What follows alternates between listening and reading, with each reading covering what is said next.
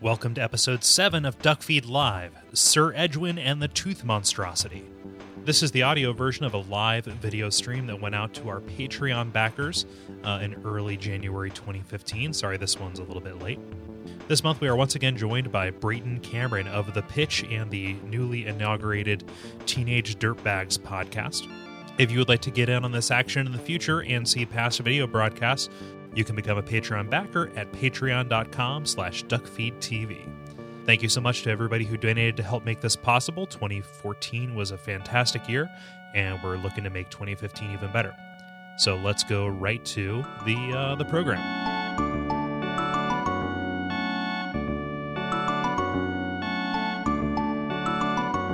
I was just killing some time before we got there. It's Bob Dylan.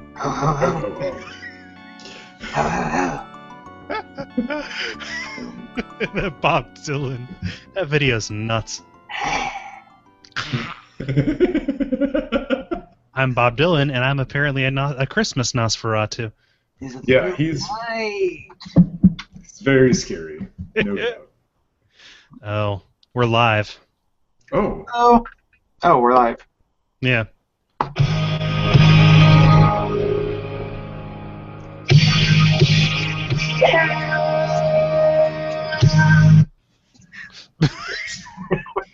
It's a love, hook out, This it's is- real, and the flame. we've already exhausted all the live songs I know, so we're now Okay. moving on to like just deep cuts from Throwing Copper. Okay, I I think that's I think that's wise. Uh, didn't Live ever do like a Christmas song? I think it was featured on the Grinch, the the the the, the Jim Carrey Grinch uh, movie soundtrack. Is that true? No, no. They could have. but if there was a movie that would do that, it would be the Grinch, right? Yeah, Sure. yeah, like so, or or like the um the Mike Myers one. Like, uh, or that wasn't a Christmas movie. Like Christmas Are you are you thinking of the Guru? yeah, Guru. the, Gr- I was thinking of the Gru- yeah. Uh, my favorite anecdote about that movie, uh, the the lead singer of the Eels only agreed to have one of his songs put on that movie if Ron Howard would tell him a story about Don Knotts. and so, that's, that's an amazing writer. When I was uh, I was in college, um, Phantom Planet came and played uh, NIU, and I guess on their writer they had a human head, and uh, I didn't know it at the time because like we have like a morgue on campus, and I could have gotten them a human head, like. I would have just loved to show up in their room and they just like throw it and just like leave it in the middle and Guys, like, what did you ask for? Here's the head.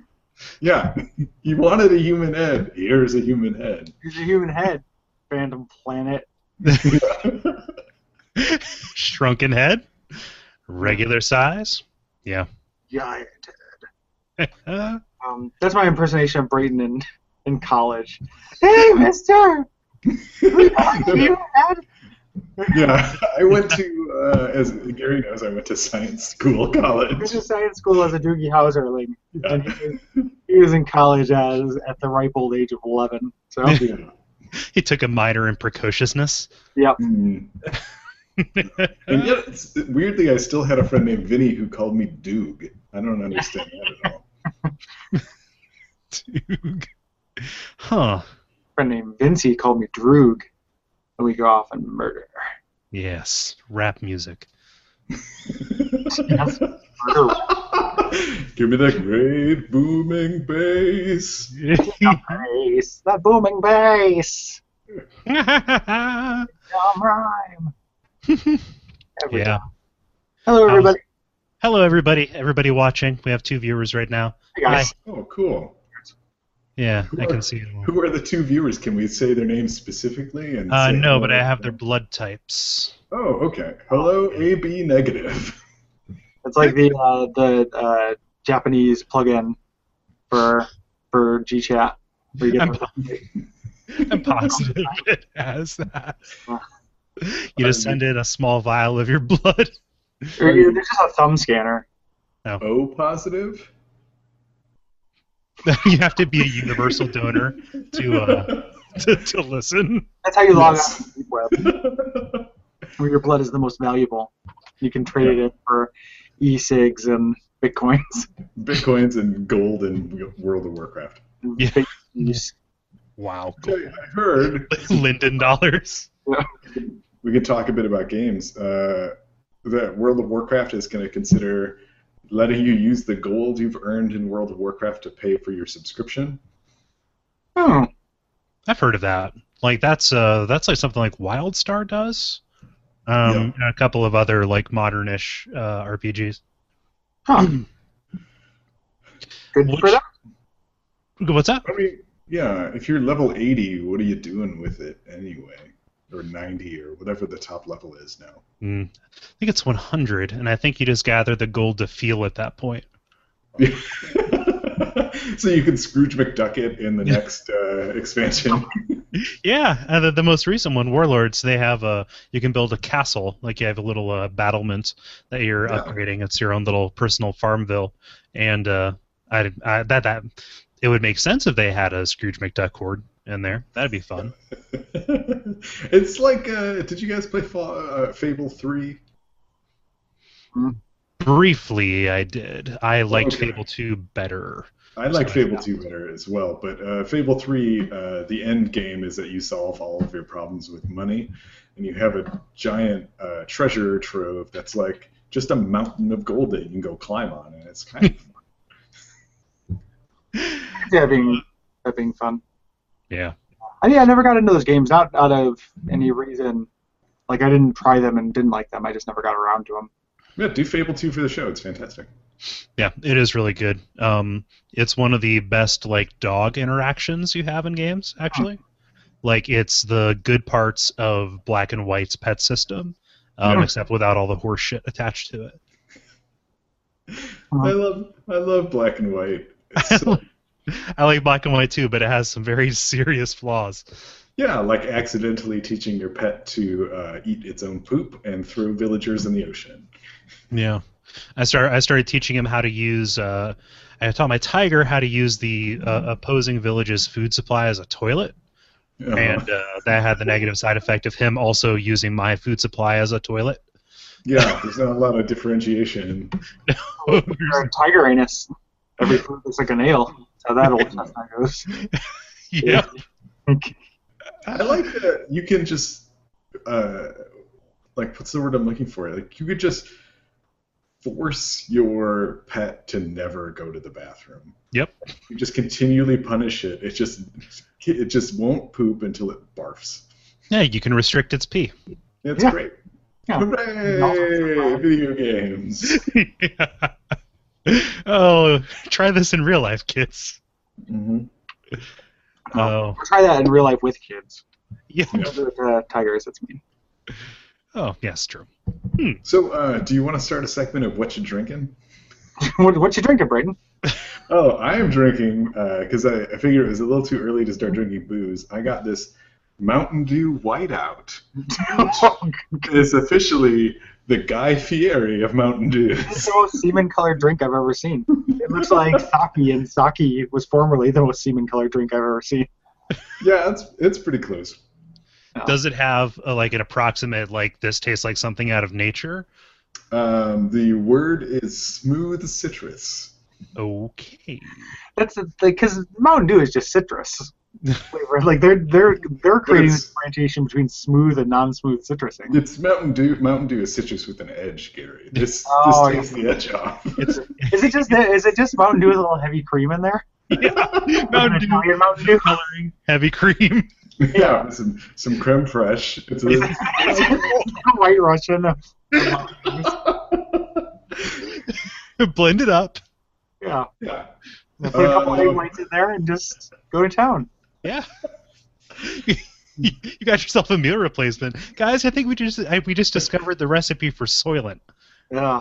I think you're right. we cracked it. What are you drinking, Cole? Uh, this is Yuengling. It is cheap Midwestern Yeah. beer. Um, it is all that I had in my fridge. I've been away from my apartment for a whole week, and uh, so this is the. Uh, I was not able to stop and pick anything up good for the show. Was it uh did you purchase it from Yingling Half Troll? yes, I did.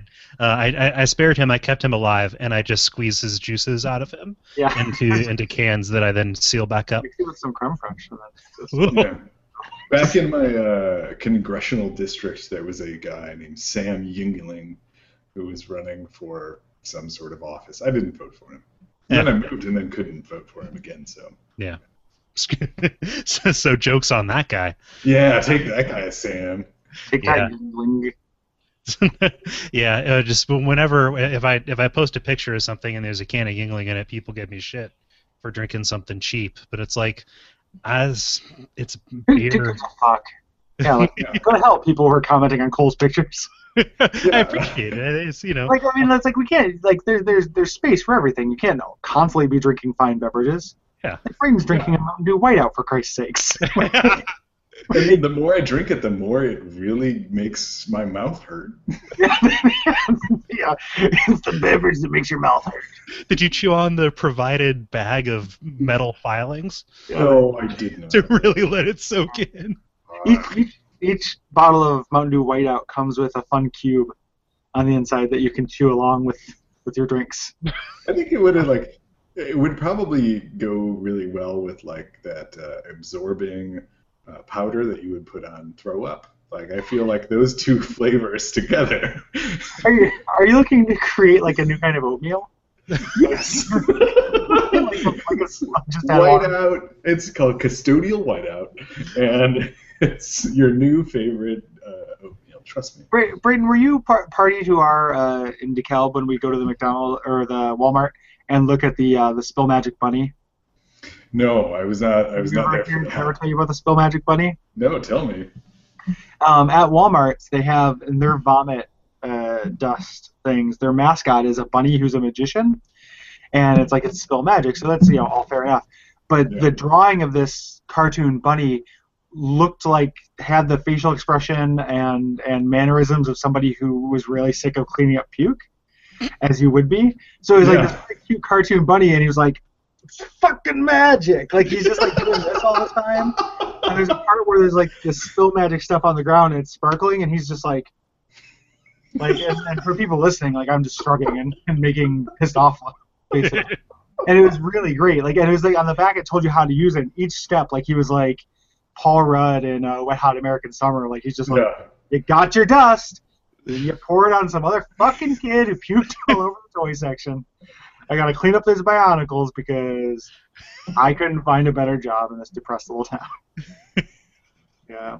Walmart was always hiring. Yeah.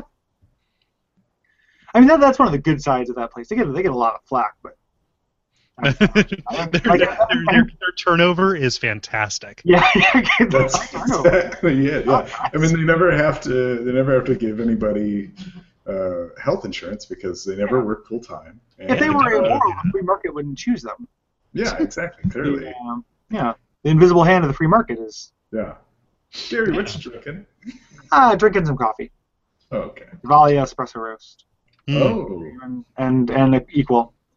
So what I'm always drink. I just drink this and water is all I drink at home. So yeah. I, I was gonna stop and pick up some hot some hot cocoa mix. Um, Some, but uh, time. some taco yingling. yep. but uh, time makes fools of us all. I was gonna, I was really gonna do it up. I had, I was gonna move my Christmas tree into the background here, Aw, but uh, oh well. yeah. It's okay. I was gonna move something into the background here, but then Yeah, I you, you really look like you're recording in a suicide booth, Brayton. it's, it's uh, to give it a, a, an explanation to everyone at home. Um, I moved to Portland uh, three months ago with basically nothing. Um, it was just the stuff that would fit in my car. Uh, for the first two of those three months, I did not have a place of my own. I was living in other people's houses in their rooms. And now I finally have my own place, but I still don't have any stuff. So Mhm. slowly but surely, probably by the next time I do this in six months, I'll have I'm- a poster. I'm gonna buy you a poster that says that's Jim Belushi and says college, and you can just Oh, put it behind it. oh, oh. I'll buy And you a poster of Jackie Chan. Yeah, and to the right of that it'll be Einstein smoking a blunt, and to the right of that it'll be Bob Marley smoking a blunt. I would like I would like Bob Marley to be smoking an Einstein. just, just down there, really going at it. Or Yeah. like a like a like a bagel, just like a bagel that he's got a. I was Smoking imagining blood a through script bagel. with, with Einstein's head sticking out the end. He's like, got the email. what the space is there for this? uh, All right, guys. One act, I'm fucked.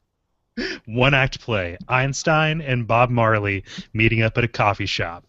Mhm, mhm. Hey, man, I like reggae. Me, I'm rather. Fiction. Yeah, I don't know.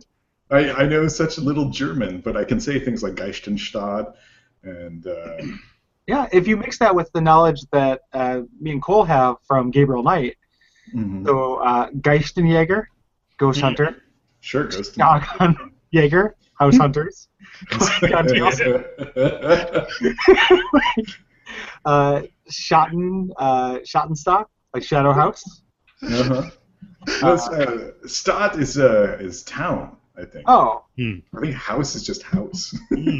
well, because I thought Ge- Geistenstadt Emporium. ghost town, ghost town. Oh, Ghost Town Emporium. Okay, for some reason I thought it was a Ghost House Emporium. Well, that's because because that's a thing that seems reasonable. Like, why would you have a warehouse that housed entire Oh. towns, Like, entire abandoned towns that you could come and buy? I would do it. It's it's the place where you buy all the supplies to recreate the end of Blazing Saddles. Oh yes. It's also for setting up your own various Truman show. Hmm. Yeah. Criminal Commissar Einstein Scheisse, yes. Um, yeah. Hmm. Do you guys want me to hit us with a question? I, well, do you, is the conversation lag that much? No, No, no. it doesn't, it lag that kidding. much. We do these for about 90 minutes, and people pay to ask us questions. So. Yep. Yeah, it's real weird. Yeah. I I get a little bit aggressive with the segues. Uh, let- let's lead with this one right here. Edward B asks, "How many times would you kiss Mario?" On the mouth? Ah, Let's say, let's say you can. It's the, the the question stands as it is, but you can't kiss him in the same place twice. Oh boy. Well, that big old schnoz is definitely asking for one. Yeah, Uh, and you could probably, depending on your lip circumference, you could fit in like 10 kisses on that schnoz. yeah, it's true. I mean, that's a. Well, I, you know, I have a fairly large head, so let's just assume five, and uh, so five on that nose, and then uh, you know, I'm just kind of gonna stick with face, maybe uh, European, one on each cheek, and then do one on the mouth too. Hmm. Oh, and kiss him on the forehead goodnight. Yeah. So total of nine, I think we said nine. Yeah. How about you, Cole? Uh, I would kiss him once on his ring, as a sign of deference and respect, He could become a made man. the- and then I would kiss him. And then he's gonna give you uh, the star tattoos, like the little invincibility star tattoos on your shoulders. Uh, man, now I'm just picturing like a Russian mafia, like a mobster done up in Mario tattoos. I think that's like I didn't want to get star tattoos, but now I kind of want to get those. Yeah. Just, just, just go f- uh, f- full Eastern Mushroom Kingdom promises. Mhm. Yeah. Fighting Luigi naked in a bathhouse. Uh, alright. So, so once on the ring, um, and then once on each individual mustache hair, because I'm Whoa. nothing if not thorough. That would be, yeah. And you'd probably get some of them in your mouth. And you could create Mario Park in the future by cloning him. Yeah. yeah, And Yeah. it would just be weird coal, coal saliva Mario. Uh, we never half stopped. droid, half dude. We spent so much time wondering. we spent so much time wondering if we uh, could that we never stopped to ask if we uh, should. Yeah, that's so really I'm a crime against nature. I, I think that Mario would look like a crime against, like, because I've talked before on one of the shows about my uh, recurring spooky vision of like the just human-sized proportional Bart Simpson sitting at the end of my bed. So, like, if Mario just looked like Mario but existed in real life, like, Yeah. was like his nose looked like it, like his nose does in the cartoon version, but it was just skin. Like, that would scare me too much. That I don't think I would Mhm. kiss him. If it was like if I was a cartoon though, or if it, like a Mario like stuffed animal or something like that, I would I would kiss it all over. It'd be Oh, yeah. This a little guy. Yeah, just a little guy, but like just a human, you know, like same Mario proportions, like a thick, meaty flesh thing with like just like big, huge like eyes that look like real eyes and big like fleshy nose and scraggly mustache, like a, like that human Bart Simpson thing. Yeah, yeah. And uh, I would not. It would be very scary for me. Head as big as, as his torso and legs combined. Yeah, yeah. There's not like that. That needs to be like a. That seems like a horror movie to me.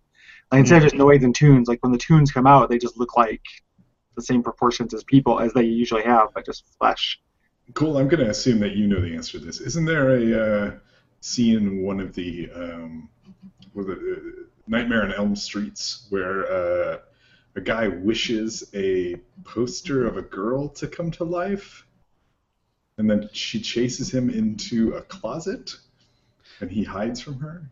I'm not sure it's believable. That's a plausible Nightmare on Elm Street scenario. Why so here we go. Same thing. I don't know. I just didn't think that you liked the He's like Nightmare. a Elm legendary Street. Nightmare fan. Yes. You know, almost from the Elm Street Boys. Don't you remember the first episode of Bonfireside Chats when he quoted the entire uh, lyrics to "Nightmare on My Street" by Will Smith? like, as we do every episode about Fireside Chat. Let's end with a reading. a Will Smith rap. it's the new millennium, and I'm a millionaire. Yeah. Did you know that the lead single off of Willennium was Wild Wild West? Yeah. I Yeah. didn't know that was actually on there. I thought that was just on the soundtrack. That's Mm, something. Nope. I heard Album the, track.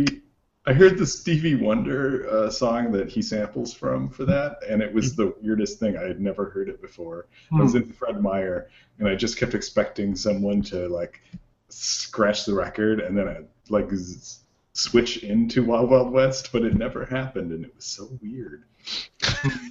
But Fred Meyers has somebody on the ones and twos, It was amazing. by which I mean restocking aisle one and aisle two. yeah, and then traffic on the eights. Yeah. Yeah. So we answered that question. It's like nine hundreds and, and infinite or zero. Oh. Uh, Brandon Goodrich asks, This question is primarily for Gary as the skeleton expert. For Christmas, I got my girlfriend a softball sized marble skull, and it needs a name. Since Skull McCartilage is taken, do you have a suggestion? Cole and Brayton are, of course, welcome to chime in. Oh, I'm Um, chiming in. Ooh. um, yeah, Scott, I, I do feel a little like I blew my load with Skull McCartilage. Like, it is hard for me to think of another good skeleton name other that. Like, because it's like, like I always just want to be cute and be like bony or something like that, but that's not very good. No, Um, you could do like, and, and I don't want to do the rhyme with Paul again because it's already it's already done. You do like the um, boy, I don't know, um, Edward R. Marrow uh, or something like that. Edward R. Marrow is probably my my submission for that. Yeah. Mhm. Um, I'm going to do this. Assume that the skull is a lady skull. You know, let's just. I always do. If we're going. it's all the same in the end, Cole. yeah.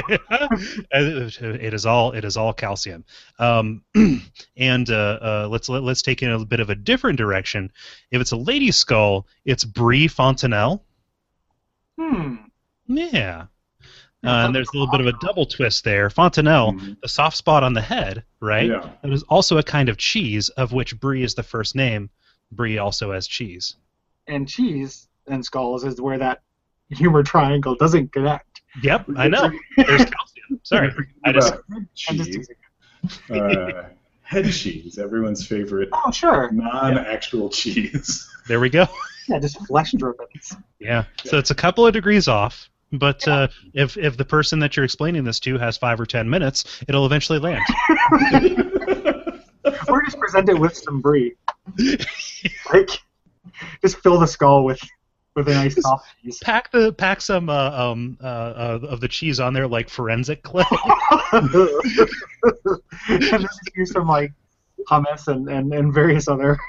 yeah, some, Oh, base on there. And then apple you can slices. make out with this skull until you've had brunch. hmm Well, luckily it's only like softball sized, so Oh, sure. it shouldn't Yeah. take too long. Won't fill you up. Carry it with you on like a hike as a snack. It's just, oh,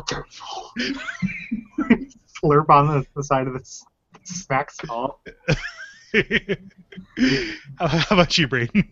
Oh, yours were too good. I don't want to even compete at this point. Sorry. It would just be like uh, some mandible reference or something.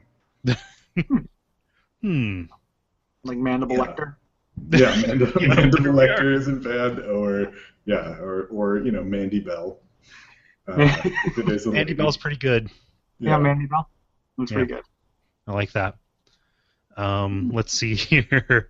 Uh, uh, Sam Bayer asks, "Did you guys ever have to scrap an episode of the pitch because you got partway through brainstorming it, then found out it was a real product?"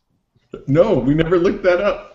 Oh, yeah, that, that that's that is true. Like uh, that is true. There is um there is like kind of a lost episode of the pitch. There is like um kind of like we recorded two, two episodes. Yeah, that um, we ended up re-recording It was Later? Pizza Panties and Pizza um, and uh, right around the same time. I don't remember. yeah. And so we, we recorded them, and then I wasn't recording, or I thought, or the recording got corrupted, or I lost the file, or something stupid on my end happened. So then we just waited like a couple months and did them again. Yeah. We got all the jokes. If I, I mean, on the the Twitter, there's probably plenty of things that are real products that we just. there's like 300. Yeah. Yeah, there, there's a lot of those tweets. So it could be, but like I, you know, I know we never researched it, but obviously, like things like the Shishugatex is a real product. Uh, no, that's like it's like an uh, Uber service now. There's an app for that that just connects to local Sandmans. Oh, there- yeah, yeah, that's the Shinasnack or Oh, Shinasnack. sorry. It's just a snack. snack. the, the, the Shinda sap. It was the, the the carpet, right, or the flooring? Yeah, it was the like gravity slipstream Yeah, right. architectural thing. Yeah. So yeah, that was the premise was that we would we would build your house so that everything uh, funneled into a giant hole in the middle, so that you wouldn't have to bend over to pick things up anymore. But that that's more or less a thing. Like that's how they design like asylums, right? Yeah, like they, they don't want they want people to mess Yeah. themselves.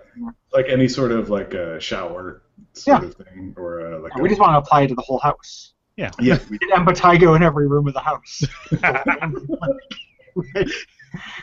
Everyone Welcome, gets everybody, more to the about Versa Mansion. Oh, Yeah. ooh. Cheater pile up. Sorry. yeah. Uh, uh, I should, we should probably go back and uh, capture all of those tweets so they don't get lost to the ether. Did, is there either? Will they get lost? Uh, you, Twitter is bad about holding on to stuff okay. sometimes. We can That's go not do that thing where you download the zip file of all of your all your tweets. Yeah. yeah. Cool. Yeah. Especially what the the ones where we make fun of Gene Tiemann. yeah, that- that- well, he took over the account. Oh, that's right. Wow, there's a whole Imagine the mythology. The, um, I This- would still love the idea of doing like a catalog with using the Twitter like based on that, but like it just time in the day. Yeah. I think Yeah. it'd be really fun. The, the the most difficult part would be the art. I think the copy would be fine, but actually figuring out a way to take advantage of the visual medium would be uh, Yeah. the, the the most the most taxing part of that. Yeah, if we had time, like to do really uh, like those old school like 50s and 60s catalog drawings of like the Mhm. guy with the pipe and the lady with Yeah. The classic dress and like standing in the house with everything flowing to the middle, or you know like just like looking like really pleased and amazed. yeah, Look, it's Like- falling towards the center. yeah, like a our, yeah, we would combine our house and the Dominatrix. Uh, those could just be on one one piece of art. That would be good. One of the things I was thinking about that probably what did exist um, is that I bet you at some point in history there were Dory do's and Dory don'ts from the Doritos count. Uh, Do you think so? Maybe. I could see it. Like the the company's been along for a long time. Doritos got deep That's pockets. true. Yeah, yeah, yeah. But it, it just doesn't seem extreme enough. Yeah. Well, that that's like new Doritos. Doritos used to be just like it's a corn chip with a cheesy taste. yeah, When you want something basic, grab a Dorito. And then then it became about the adrenal glands of snowboarders. Yeah. that's true. You, you know you know where Doritos were invented, right? Mansfield, Ohio. No. No, Disney, Disneyland. They needed, uh, they needed something to do with uh, they had I believe the story is they had surplus uh, surplus corn chips um, Yeah. and surplus like just seasoning dust and so somebody was like eureka and then Yeah. Yeah. I remember I remember hearing about that. Yeah. I forget where I heard it. I listen to a lot of podcasts that are just like, here's a weird fact you didn't know. Mm. Huh. Look, guys, we have some we have some real time follow up here. Brandon uh, popped in to say, not a question, but I called the girlfriend in, into the room for the skull, and she went with Mandible Lecter, Very good. We combined combined it all. That's good. closely followed by Edward R. Murrow. And Cole, as the skull is made of rock, it is gender neutral. That's pretty Yeah. I don't know. Geodude's obviously a dude. right? But Graveler could go either way. Yeah. what about I Onix? those frogs that- Uh, G- Golem is the final, the the the the, fi- the final of that. Yeah. Yeah. It's not Girlum. Golem. This would be uh so since you guys just talked about uh talked about the pitch for a little bit. Would this be a good time to talk up the uh, the teenage dirtbags? Yes, but I also want to do that in an actual episode of a podcast too. Yes. Real quick, I was going to ask you if I could steal an opening spot to talk about that hmm Yeah. and some some other stuff at some point soon. Next time we record. Mhm. Yeah, if uh, if you are listening to this later or watching it now, you should check out Teenage Dirtbags. And Braden are back, baby. As Yeah, always, we did a holiday spectacular. Yeah, we are uh, finally releasing our long-running podcast, the longest-running podcast in uh, podcast history, actually. Um, and we've been recording for decades, and We're uh, just finally releasing them.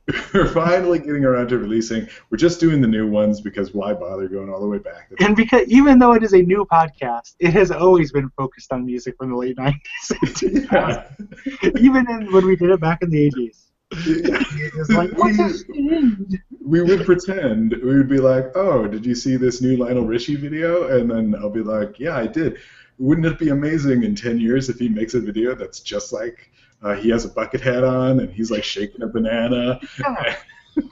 And we just, we just, you know, would, would like our parents would come in and we'd be in front of a chalkboard and we like wrote Fred Durst backwards, and they're like, "This kid doesn't know how to write. This is nonsense." And then they left. The camera closed up on the mirror, and the mirror said Fred Durst forward. That's totally true. Um, so uh, we just started um, releasing these episodes. The first episode is out, and it is about uh, Bob Dylan's video for the classic song uh, "Must Be Santa." It's real weird, but it is, it is a half hour, and it is it is digressive Mhm. and diverse. Yeah. Yeah. And- I just- Digressive, diverse, divisive. I just Device- finished Not really divisive. I just want another D on there. Yeah, I just finished uh, editing the last episode, um, which is the, the next episode, which is the song "Teenage Dirtbags" or Yeah. "Teenage Dirtbag" by Wheatus. Um, and it's great. I love it. Yeah, so we and we should record soon because we want to get a couple of them in the bank. So that'll come start coming out regularly, like at some point in January. But I want to get a couple of them banked up. Is that cool? B? Yeah, dude, let's do it. Uh, we're doing what? We're doing cumbersome and uh, Eve six. Yeah, Uh, I'm like, really looking forward to the Eve Six song. For a song that I like objectively hate, like a lot of the songs on this this thing, that song gets stuck in my head more than anything. yeah. Well, you know, because Yeah, sometimes you just choke on a rind, and that's just You how it just, goes. you're. And or sometimes you get sick like ginger ale. Yeah, you think sick. I think it's, it's not even get sick. I think it's like I think sick. Like Think Jesus. sick like ginger ale. That song, I, I fucking hate that song because it's the it's one of the karaoke mainstays. Like when Mm. you go, um, at least in my experience, there's always there's always some some fucking dude who gets up there and just you know just does that. Well, he, and he probably just knows the opening part of it, and then Yeah. Yeah. it's kind of the thing that's nice about songs like that is like if you do um, that one Papa Roach song, it's just the same thing like four times. You just you know like you get to do uh, cut myself into pieces. hmm This is Oh, my last resort. Uh, suffocation, no breathing, blah blah blah. But then when you get to the actual song, it's just the same thing. You just get to say it in a more like rappy way. Yeah. Unlike a, rappy, a rappier, if you will. yeah, raffy, in a rappy way. Yeah. Um, Raffi, Raffi's coming to town, by the way. Yeah. Um. Oh yeah. Yeah, Raffi is coming to Portland, I think, in February, early February, if you want to go. No. Yeah. Let's do it. Yes, and I would love to go. Uh, Baby Beluga, come on, it's a sweet jam. banana, Banana phone. Banana What's- Phone is one of my favorite songs. No joke. What's the audience for Raffi in 2014? Uh, I imagine it's Hey, Braden Irving. like, I imagine it's it's uh, you know 18 year old moms that are bringing their kids that Oh, sure, like- Raffi from when they yeah, were like they were into Raffi, and they're like, "You're you're gonna like this banana phone," and they're like, "Give me a fucking Bakugan!" Wah! give me, give me my iPad back, mom. Yeah, I want to play Angry Burps. Linda doesn't make me listen to this at Dad's, mom. Linda And there, there's Mom, kid music now. I just think mom. Yeah, wait, did you say white mom? White mom? Linda's white, mom. I assumed with the name Linda she was Asian. No, what it said is Linda gives me Mountain Dew code white, mom. oh, gotcha. Yeah, it has all the milk I need as a growing boy. It's rich in calcium byproducts and And Pepsi substrates. yeah, Pepsi substrates. It comes with a block of calcium that you have to crush up in a mortar and pestle. Or it's just like uh, there's just uh, one of those like chewable calciums just taped to the bottle. the outside. You just like you just peel and win. And every time the prize is a calcium tab. yeah, every time. It's just it's just a miniature travel size bottle of Tums. Yeah. it would actually go really well right now. Or it could go, Yeah. go for some tums. It's like- Speaking like of it. Tums, I don't mind if I do. I, huh. don't mind- I just want to make you jealous, Braden. I'm gonna, Oh, chalky flavor. Mm. Are they citrus, Gary? they're assorted berries. You Mm. know. You know what I have, uh, Cole? I, know- I, I know this will make uh, you will understand this or get the uh, significance of this. Brayton probably will as well. Over Christmas break, when I was down at Elizabeth's parents, I had some of Shari's Berries. You know, the like advertise on yeah. podcasts all the time. Yeah. Yeah, they like they had a bas- they had a box of Shari's Berries. I'd never seen one in the wild or thought anyone actually did that. Or Uh-huh. And were they delicious? they were the biggest strawberries I've ever seen. Like bigger, like as big as like two babies' fists. Whoa. and they were coated in candy and chocolate. And I had one of them because I can't eat very much candy and chocolate. Yeah. and you flecked most of the candy and chocolate off. It was pretty good. Yeah. Like not worth like you know thirty dollars for a box of twelve mammoth strawberries, but And um, if I if I can for a second interject, uh, I saw that picture that Elizabeth posted. Were there like six dogs there? I had a real dog holiday. That there were more dogs awesome. than that. There's one dog not pictured in that picture. Wow! Like I'm so jealous. I want to just play with all those dogs. It's really fun for a while, Yeah. and then you then you try to sleep and like, anytime any of them barks, they all bark for an hour.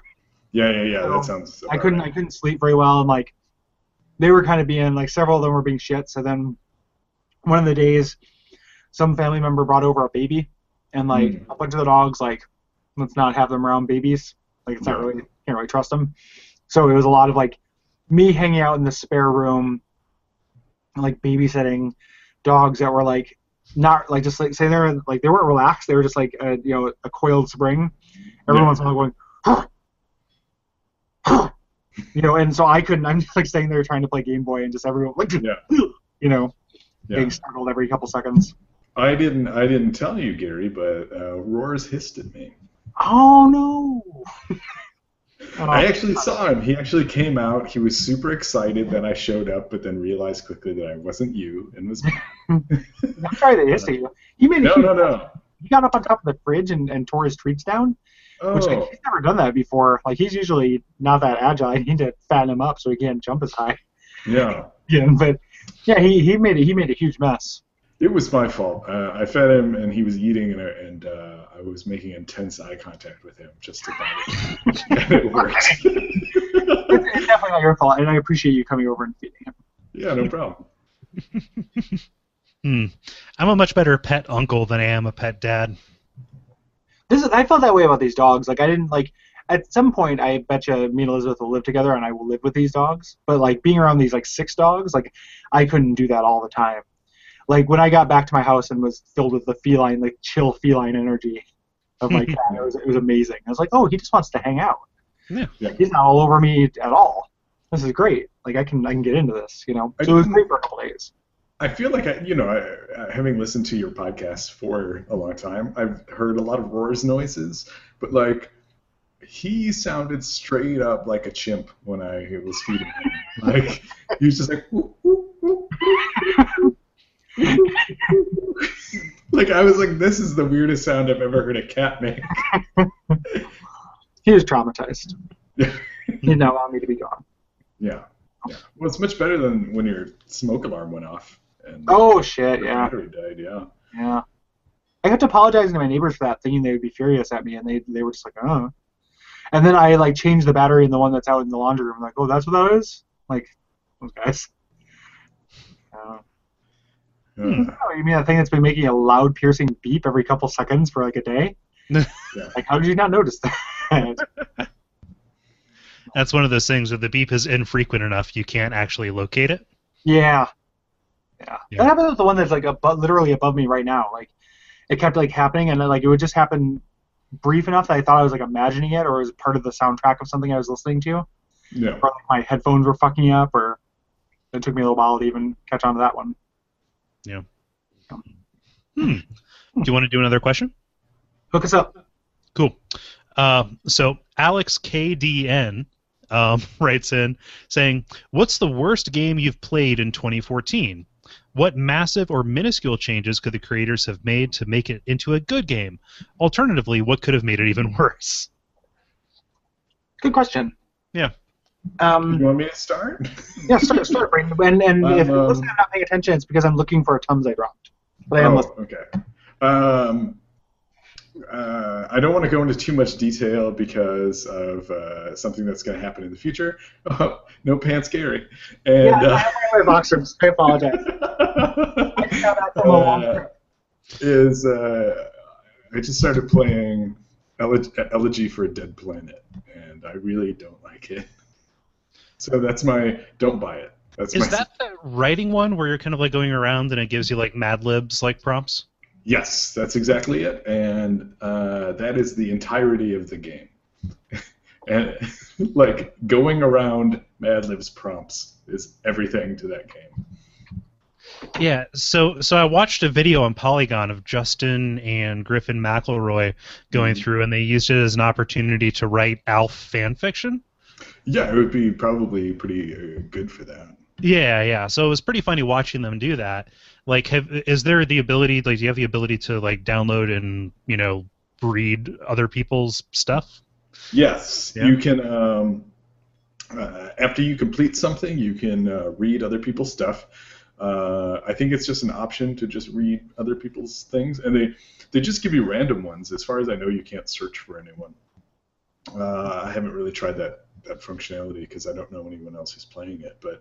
Um, yeah, so some of the stuff I've read has actually been all right, and then some of it is like hyper minimal, where they're literally like they'll give you the Mad Lib prompt and they're just putting in like one word. Like I made, uh, not to give too much away, uh, but my one prompt was all about these uh, giant French fry people that like used to live in this planet called Card- Cardboardia, and uh, were eventually destroyed by um, giant vats of oil. Um, and uh, I just was like going off on these huge tangents, and I it, the game also doesn't want you to do that because the next prompt shows up, and it's like, oh, now I have to go back and re-edit my giant tangent because I didn't know what you were going to ask. Yeah, that's just I'm I'm curious about like what kind of diversion there could be like with the same audio and visual prompts because you're walking up to the same sets and stuff, right? Yeah, but there's um, the way it works is there's there's three planets or like portals that you get to go to, and in each of those portals there's different things. The one of the things that's like real weird is there's like a grammar check, uh, like a grammar test where you get to go through and edit sentences and make them correct grammatically, but there's the game itself doesn't tell you they're correct or wrong when you finish a sentence or when you finish all of the sentences. Hmm. Um, so there's that, but then Is this early access? no, it's I think complete. Um, so uh, when you go to one of the portals, including the grammar thing, there's also just like there's like five prompts plus there's just a free writing one where you just kind of look at the landscape and write whatever you want. Um, and I tried a couple of different prompts, and it's like it's kind of neat.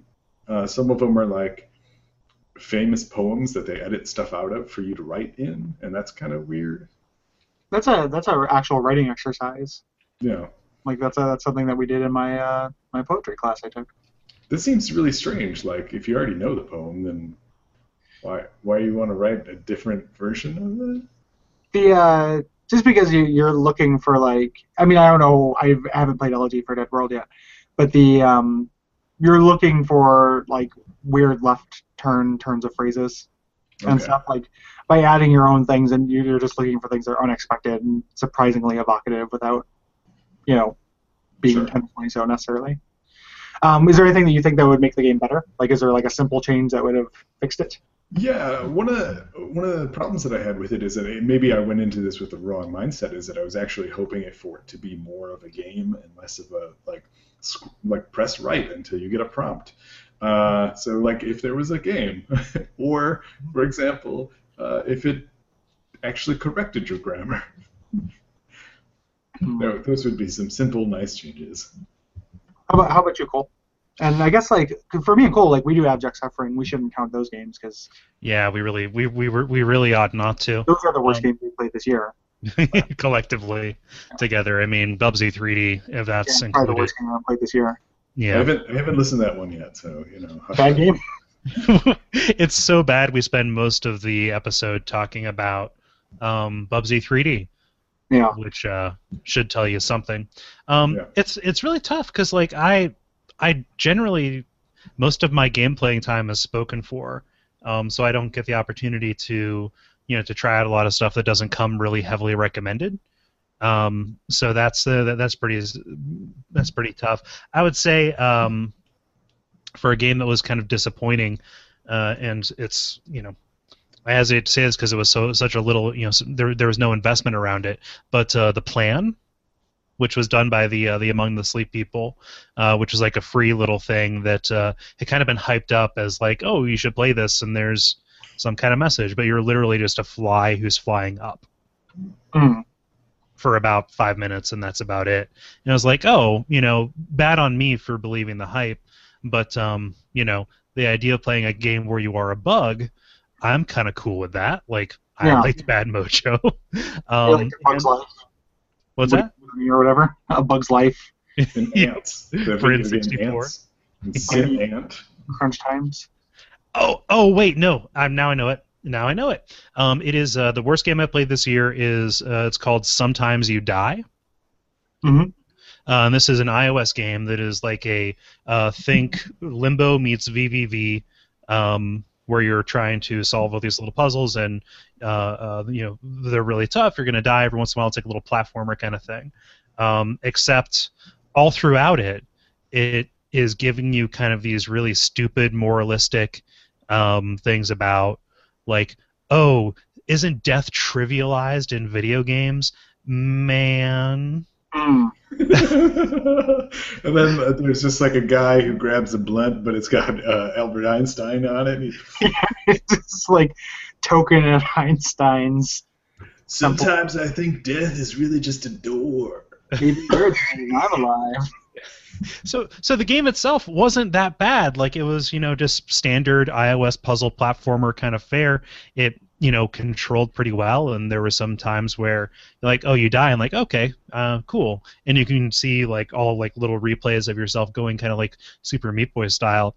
It even has this awesome thing where like the all of the text in the game is in the background, like for an individual stage. But, like as you go screen by screen, different words are lit up to show you stuff. But the problem is, it's so overbearing with this kind of like meta textual thing that it really put me off of it actually so it's one of those things where the gameplay was right but the aesthetic was so was so i don't know i got pissed off that it was trying to be so provocative when it really had nothing Yeah, to back that up Also, Yeah. if you want to do that, you do that. Like that that message has been done a thousand times and done really well, and you do it through gameplay as opposed to text.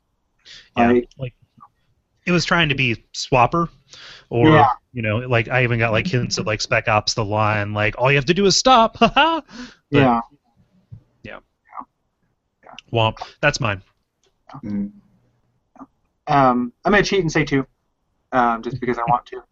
Um, one, uh, because you reminded me of one. One is uh, Phoenix Rage, which is a game I did for review for Read Retro, and uh, it is like Meat Boy, but if you had like Flappy Bird controls, like you have infinite kind of double jump, and like Meat Boy, like which is a great game, um, is about crazy precision. You know, like you just have to be very like, you know what everything's gonna do perfectly, and if you transpose like Flappy Bird kind of controls onto that, you can see how that could be very frustrating um, Yeah. instantly. And it was just like, this is Meat Boy, but worse, and with a you know like worse everything. You know, like it was it was just like it felt very unnecessary, and like I think that game, that game was very frustrating uh, for me. But uh, the real like the biggest disappointment, it's maybe not the worst game, but like I can't really shit on uh, the novelist enough. I think that game is really bad. Like You know? and and I came into it like I was just like fresh off of like really being interested in like a narrative game experience because I've gone home and these things and it's like oh this is gonna be really cool. And have, have either of you guys played that game? No, I intend to though, 'cause- mostly because I want to see how bad it really is. I like trust what- you. It's like it's a good pr- it's a really irresistible premise. Like you're a guy who's a writer and you're on a family vacation and like it's about work life balance, which is like that's a good thing for a game to be about. I understand. Like I feel like there's never enough time to do all the creative stuff I want to do while maintaining the relationships in my life. It's really relatable, but it just falls down through like really, really flat characters and writing and like really limited uh, decision making. So like you can only like at the end, essentially you are a ghost for some reason, and you are influencing the patriarch of the the household and what he does, and you can essentially just like I can make myself happy. I can make myself and one other person pretty miserable but kind of happy, and that's it. Um, so there's no like in my mind, I'm thinking of a dozen like, oh, this would be perfect. Like, you know, you could you could make everybody happy with this situation, you know, but n- you- it never comes up in the game. It's always like, I'm gonna go fishing with my kid for a half hour instead of a real, you know, day long thing. I'm gonna write, but I'm gonna totally ignore my wife. Whereas like, well, there's 16 hours in a day, bro. Like you could, you know, like these these are all things you could do. You know, or Yeah. you could just explain it to your wife, or like talk to each other. You know, and everyone's just like, I'm only gonna be happy if I get to go to play trucks down to the beach, or like, I'm only gonna be happy if I get to go to this art exhibit. And everything is boiled down to this either or in a way that doesn't feel realistic. And uh, yeah, it just it feels, and there's a lot of like, it's really grindy. Like you have to before you make the decisions, you have to go and like collect all the things in the house that tell you what everyone really wants. And like you're just going through this very small space over and over and over, searching for glowing objects or glowing people and stuff. It's real shit. Like Yeah. it, I, it was really disappointing. Yeah. And the only way to make the way to make it better was to make like the characters good. Like if the writing was really compelling and I gave a shit about any of the characters, even if the choices weren't great, I can understand that la- layer of abstraction. Like, you know, of course you're not gonna. It's not a full time management sim. You're not gonna manage your 16 hours and get everything in. Like you do have to make choices. That's what it's about. Yeah. But I just don't care about any of the people. Like I just want them all to be miserable. Yeah, you'd think a game called The Novelist would have to, to put writing first. Yeah, yeah, and it really doesn't. Like your guy is just not very interesting. Your family's not very interesting. Yeah. Um, yeah, that novel Okay. was, or that, that book was, game was, that book novel game, that game was very disappointing. Let's do the novelist, except it's an Alan Wake crossover. Ooh, I, was, I like Alan Wake more than I like the novels. Yeah. I don't know. This has been a good year for games. Not Yeah. a good year for gaming, but a good year for games that came out.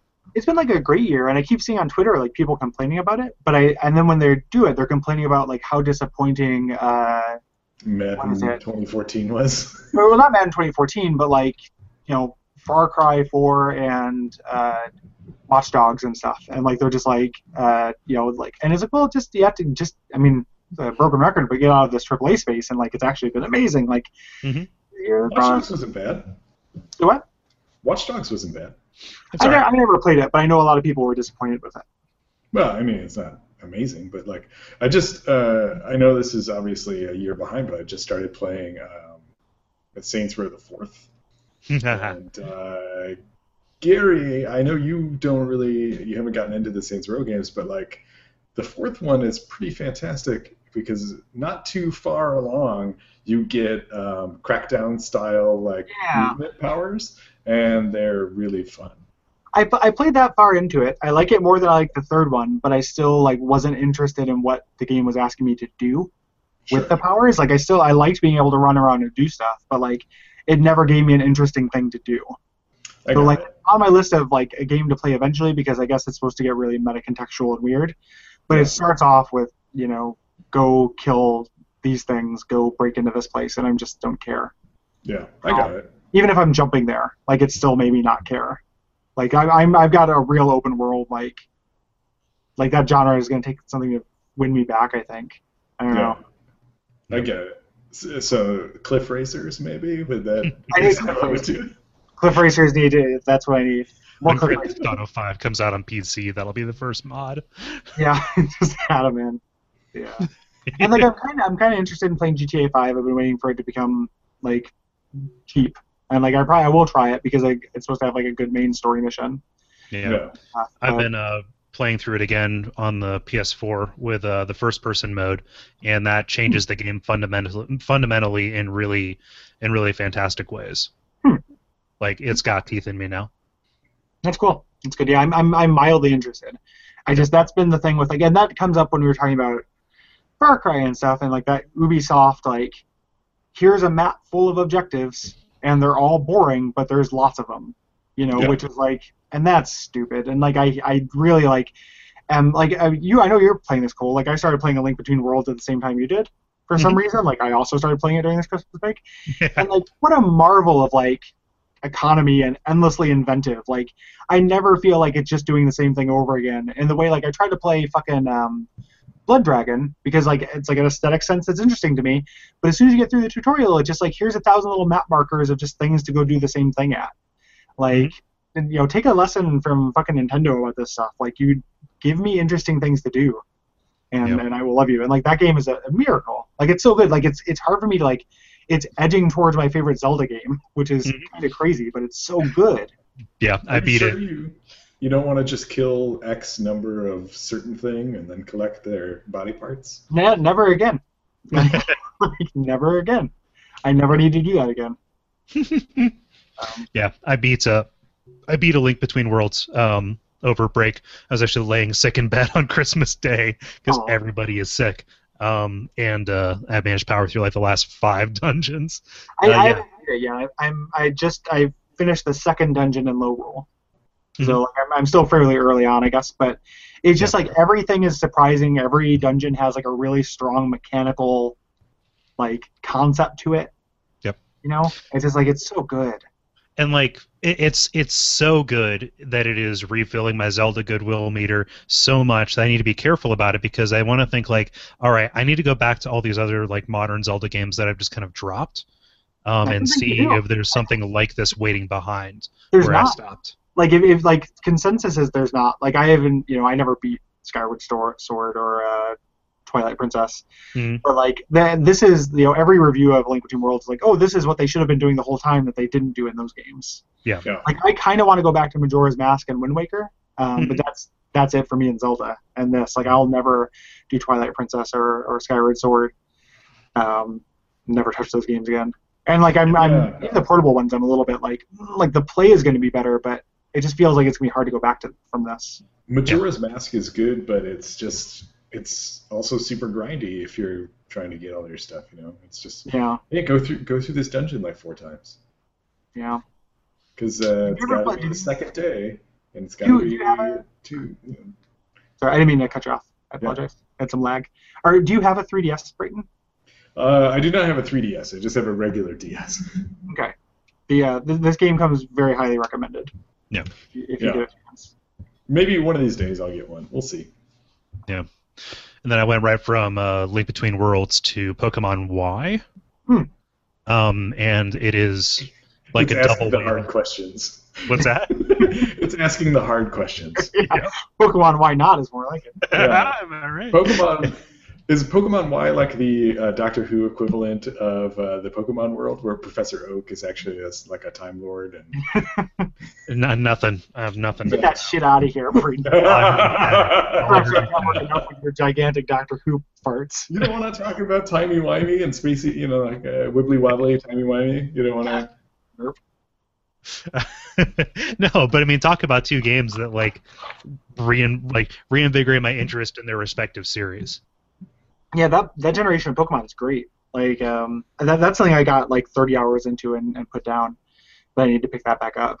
Is Pokemon Y is that recent? It's the second most recent one. Okay. Last year, yeah. Yeah, it's, it's, that- the, it's the most recent like canon one, and then they remade Ruby and Sapphire. Okay. Because I really liked. I had po- Pokemon White, I think, and I really liked it up until I got to a cave. I hate caves. And if Yeah. the game didn't have caves, it would be fine. It's no, it's not the Zubats. It's the uh, I get attacked every two seconds uh, Yeah. going through this cave, and it's just By Zubats. annoying. By The uh, the Pokemon X and Y have a lot more movement mechanics to them. Like you get rollerblades really early on, which is like surprisingly fun and really fast. So like Yeah. getting through stuff is pretty painless. Mm. Um, and they, I think they do more with like the cave puzzles too, in Y than they've done in the done in the past. Like it's actually they're more interesting and a little bit more challenging. Yeah. Nice. There's a good game. My 3DS is just killing it. Like I've been playing uh, NES Remix too, Yeah. uh, and that game that's really fun.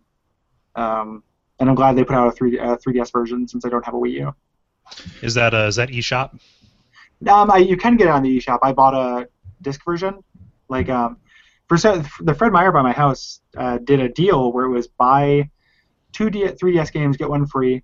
If you spend that much money on them, you got twenty dollars off, and then also a twenty dollar gift card. So I bought Link Between Worlds, NES Remix, and Bravely Default for fifty bucks. Nice. Which is, you know, those games are all, never going to go down in price because they're first party Nintendo published. So, Right. Yeah. It's a good deal. Mhm. Uh, let's do one here. Uh, Trent Amon asks, uh, "What are some things that you guys are hoping to see in the Scholar of the First Sin, which is the new Dark Souls 2 DLC that's coming out uh, Yeah. with the remake version of it?" Um, yeah, I want I want NPCs with with meaningful dialogue. Yeah. like more than anything. Like I would love to have NPCs that say stuff to me about what's going on and everything. Yeah, I'm hoping for anything that draws everything together. Not everything together. Anything that draws anything together in a way that makes a goddamn lick of sense. Yeah. But I, be like Dark Souls 2 makes sense to me. I just don't like the end. It's just kind of unsatisfying in a weird way. Like I I feel like that's what what happened, but I just want it to be a little bit better. Yeah, I, I, I want like uh, an established canon interpretation or something pushing towards it because so far what I've seen is a lot of incredibly personal readings of you know what happens in their in their interpretation of it and like that is satisfying to me but as somebody who talks about dark souls that makes the job really hard Yeah. you know Yeah. so just to, to just put don't you don't don't connect all the pieces just put them a little bit closer i think yeah. would be the or put some would be the pieces best between way. those pieces. Mhm. Um, I would love to see have it done through dialogue. Like not only because that makes it fun to edit, Mm-hmm. um, but also because like the NPCs were such a downer down note in Yeah. uh, Dark Souls 2. I want more questions in my item descriptions. Yeah, like the uh, just just nest the questions one layer deeper. Yeah, yeah. Just uh, you know, you get a life gem, you look at the life gem, and then it tells you what it does. But then it's like, but it's curing yourself good or evil?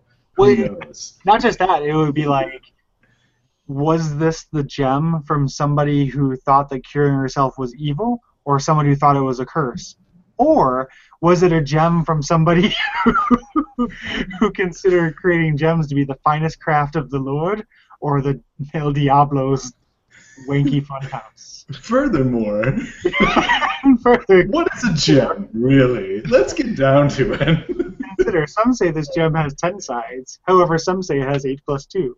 Why the fuck is this download 17 gigs oh it's all text oh it's all item description text It's, Right. it's a Like, it's, would all it's like it turns into Morrowind or Dragon Age for every item description. Yeah, I would love a real mincy uh, narration every time you open up an item for the description too, like a real like like uh, uh, Charles Nelson Reilly reading it.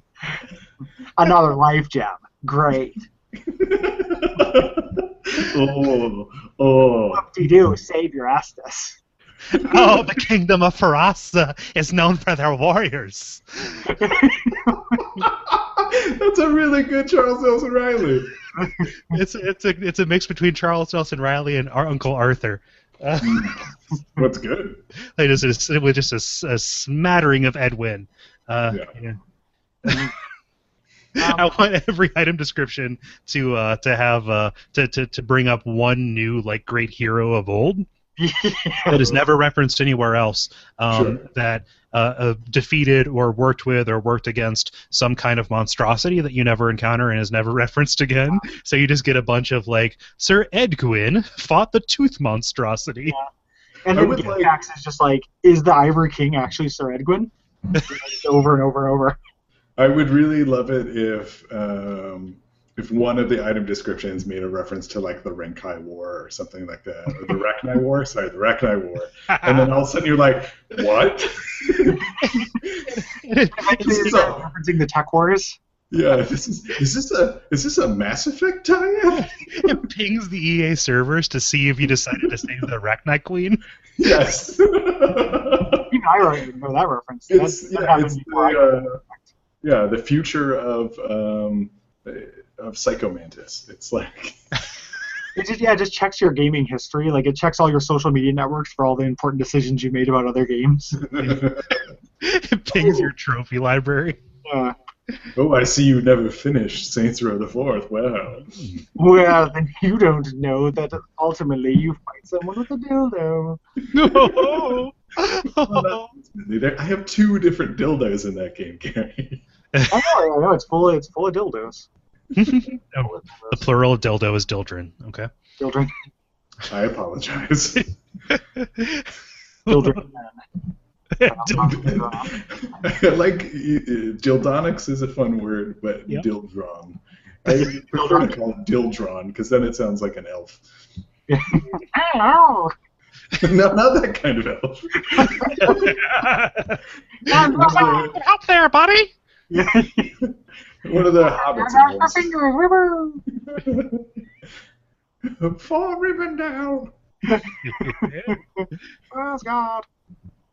For Asgard, yes. Do you have Uh, uh, questions as well? Yes, Alex KDN, he's a busy boy, writes in Assuming you cook, what are your go to recipes for meals such as lunch and dinner? That is to say, For such such as lunch and dinner. That's very funny to me. Yeah, That's not- Roger for Makewood writing in. I'm sorry, I'm not trying to make fun of you. I just think that sentence is very funny. Yeah, that's very good. that is to say, what do you cook when you want food but don't feel like doing anything special slash different? Okay. You want me to get on on this? Yeah, what do you cook? Uh, one of my favorite things to cook is uh, I make a really great egg sandwich. Mm. Uh, I like sandwiches to begin with, but it's very simple, but it's also delicious. And it is uh, fried egg uh, served on toast. Occasionally, I will mix it up and make eggs picante, which is uh, just a scrambled egg with picante sauce. So no, nothing too fancy. Um, but okay, so it's a uh, fried egg on toast with spinach, tomatoes, avocado, and either spicy brown or beer mustard. And uh, That sounds great. And I like to throw in a bit of aged cheddar. Hmm.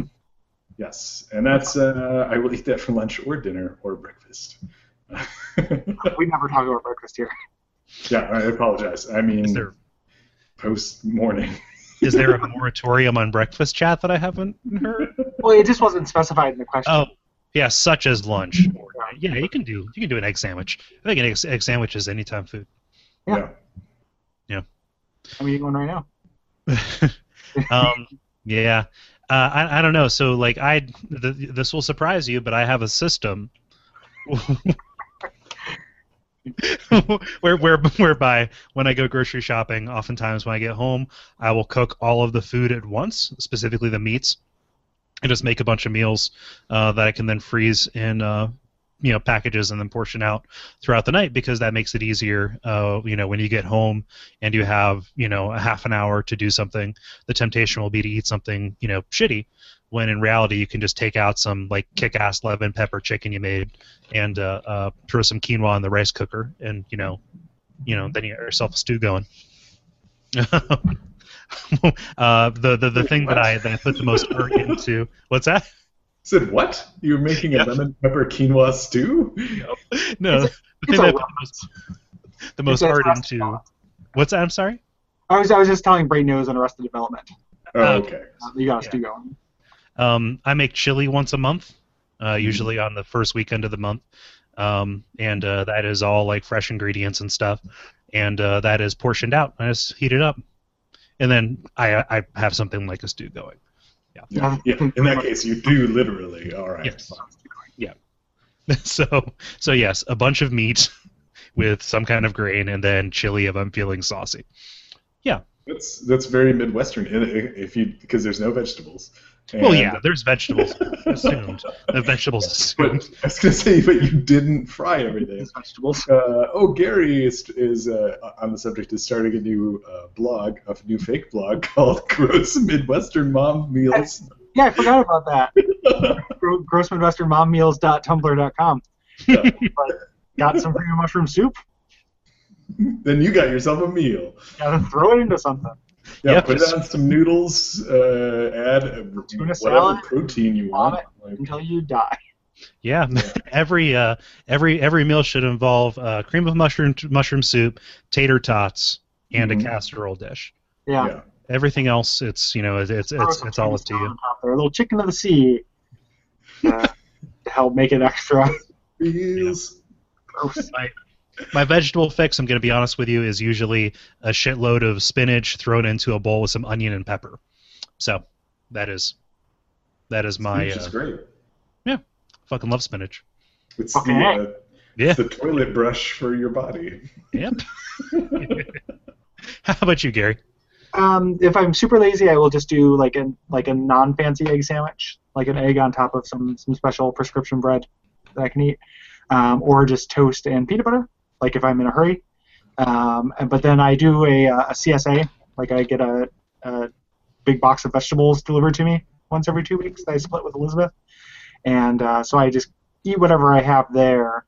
Um, and usually it just ends up being like I literally will make a stew because I'm lazy and but organic vegetables go bad faster than anything. Um, so I just want to cook them as fast as possible. So I will just cook a bunch of vegetables and then uh, throw in some some meat and then kind of eat that generally. Yes.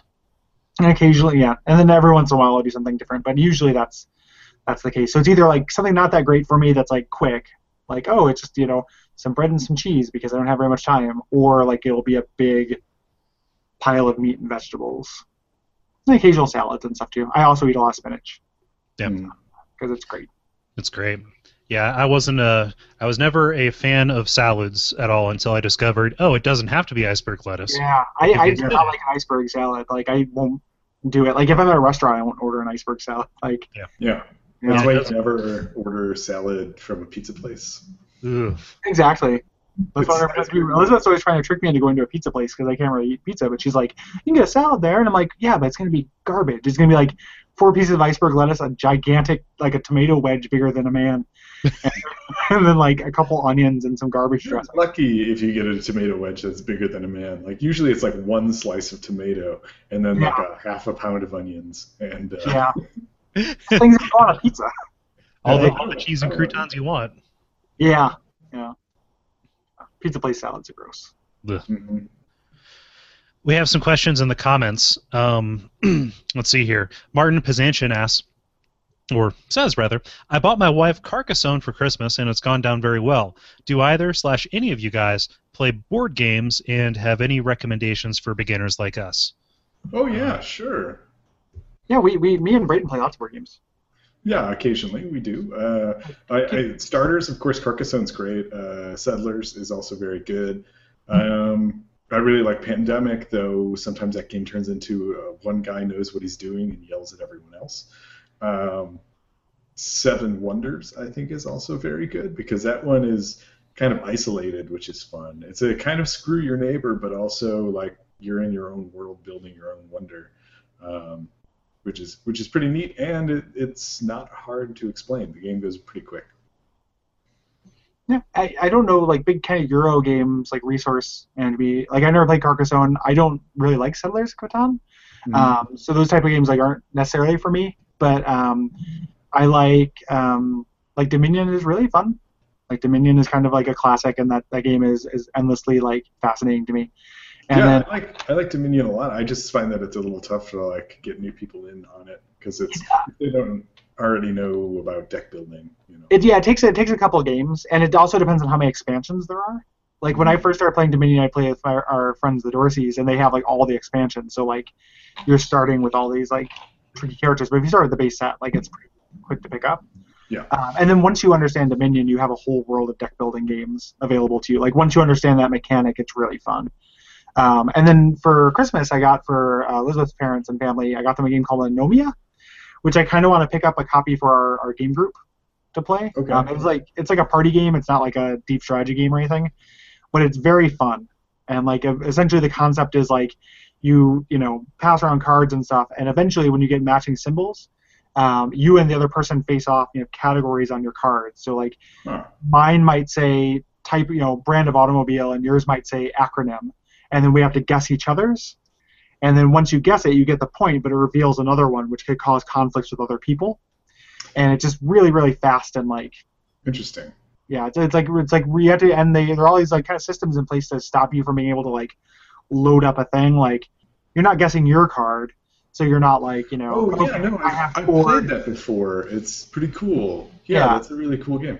Uh, is also, uh, a game that we both like that we did mention, Small World. Oh, Small World's great. Yeah, it's like it's like high high-minded risk with like roguelike elements, like randomization That's elements. way faster. It, yeah, it's way way faster and more complicated and like really neat. Like uh, Small World rules. The game's really good. But I think you need more than two players really to make that a good. yeah, I don't. I don't think two players would work for a Small World. no. Yeah. For two-player games, uh, try Love Letter. Love Letter is really fun, and that's a two-player game and goes really quick. It's just like it, there's 18 cards and some chits, and the whole thing's in like a bag. Yeah.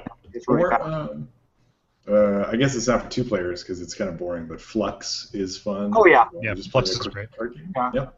And Fluxx is so easy because it's all the rules are on the cards. So Yeah. Yeah, Fluxx is really fun. Yeah. Uh, Cards Against Humanity. Yeah, it's great. it's, it's one of the things that's gonna if you play that Such a straight face. you're gonna be hilarious and all your friends are gonna think you're also hilarious. Yeah, no, shit Hitler. Yeah, um, yeah. Um, surprise sex Hitler. Just shit lady. Isn't it? Hitler. The uh, the idea of like a just like a husband and wife playing Cards Against Humanity one on one against each other is one of the saddest things I can think of. I don't mean that to be offensive if like the person who asked the question actually does that or did that, but that does sound very sad to me. Well, you know, just on, on even if it was apples to apples, like you know who's gonna get the point. It's Yeah. It's like playing, playing Candyland. Like the winner's already been decided. Yeah. Yeah. Uh, being serious for a moment, uh, San Juan is really great. It is a simplified version of uh, Puerto Rico that oh is yeah, yeah. Yep. That's all cards, so there's no fucking setup like with Puerto Rico. Um, and uh, uh, as, as far as uh, board games, I'm good at Balderdash. Oh is, yeah. is a fun one. But all those classic games are actually like really fun. Like I really like like categories and uh, Taboo. Like I feel like I I'm love Taboo. level Taboo player. Like I'm really good at Taboo, and I really like it. Yeah. Like picture. I, I really like Life as a game, to be honest Yeah. with you.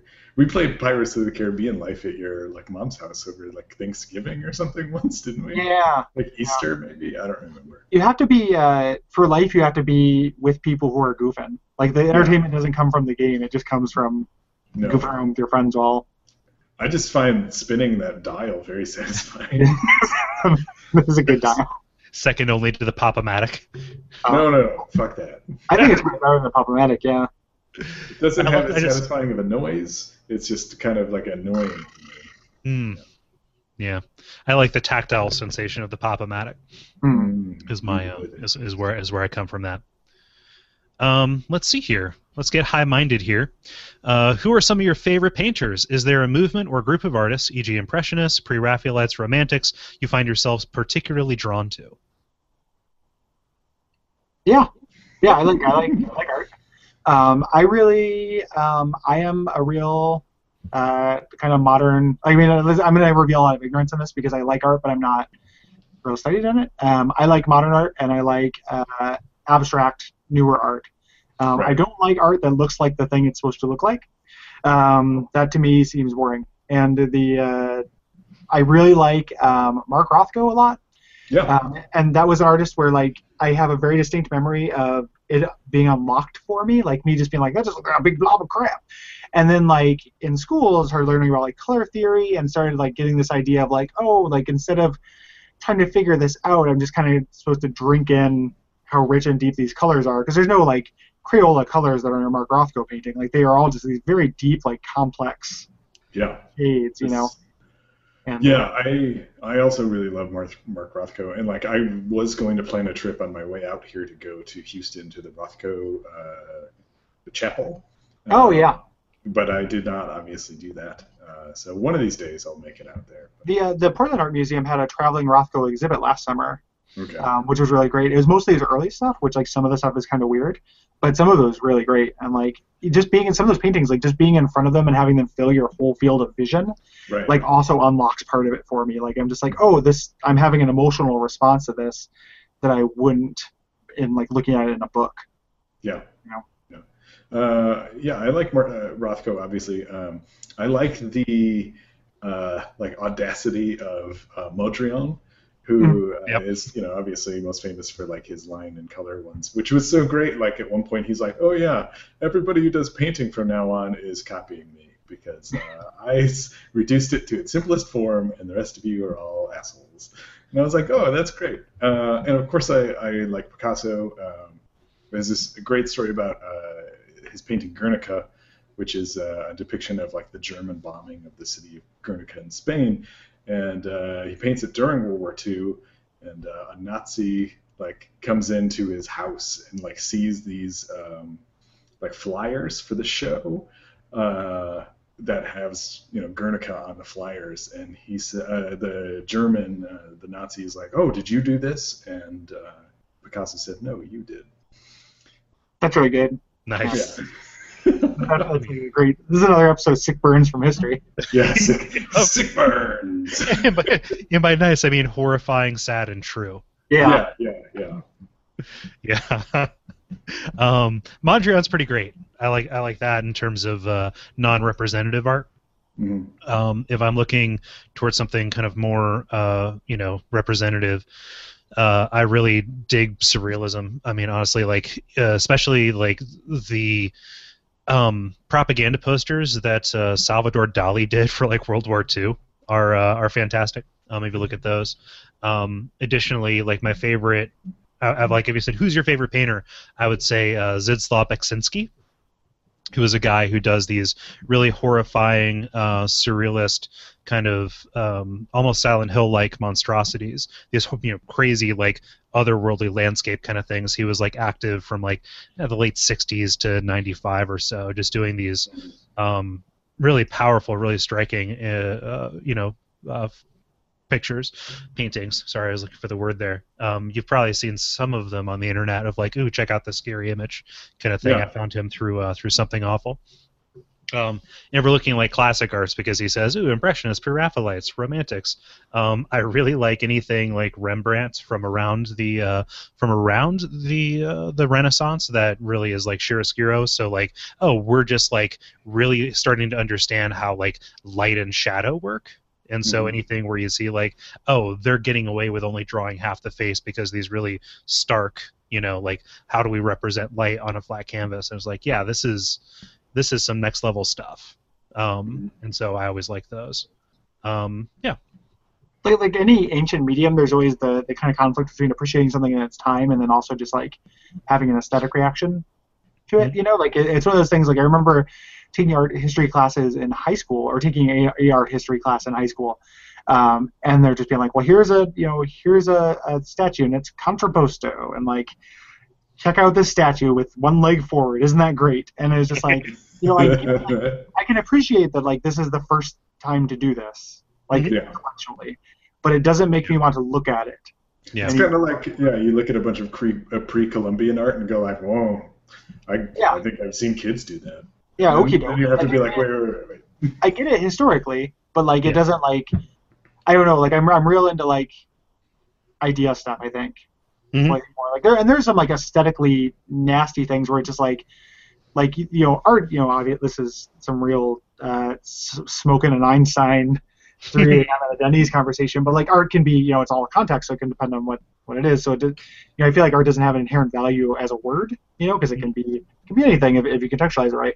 And the uh, I remember I, I like some some just kind of ghoulish stuff that was like a neat idea that came out that I really appreciate while still being really gross. Like there's a guy, one artist who like drained uh, like a pint, took a pint of his blood every you know as often as safe for long enough to make a, a sculpture of his head Yep. out of frozen blood, which I've talked about on the show before, and like that's really gross. And I don't necessarily know like I get it like okay this is this is my flesh, but it's like not my flesh.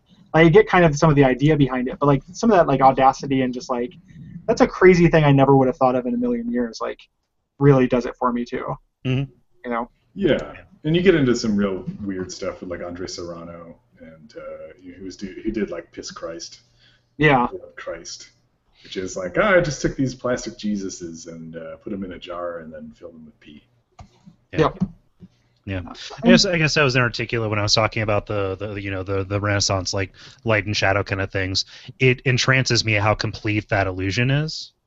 Mm. And so, if, like from an aesthetic kind of sense, you know, like the Cincinnati Art Museum just has a bunch of those, and like you can go there and just, like you said, you lose the edges of it, and it's like I kind of feel like I'm looking at a person, and I Mm. kind of you know just there are choices that are made in how this person is presented that the artist is trying to communicate to me subtly behind this technical feat of actual you know you know realism behind it. Sure. There's a lot of like uh, during the period of time when I, you know I, I'm not very familiar with, with kind of older art. I'm sorry, um, but uh, there's all these like hidden semiotics of like portraiture where uh, you would show a picture of a woman, but then that woman would have a small dog in her lap, and that was like a sign of her fertility uh, or something. Oh yeah. And uh, I really appreciate the sort of like weird puzzlement to it, where it's like, oh, everyone that knew art at the time was aware of this and like got it without saying it, but like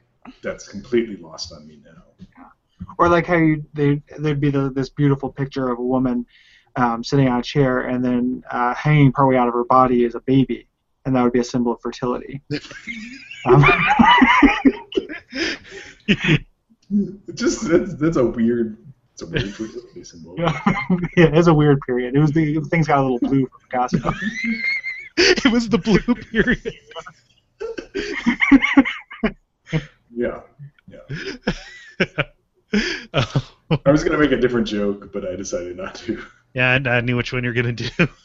Which wait, go go on, do do it. Uh, just I was gonna riff off of period for a little while.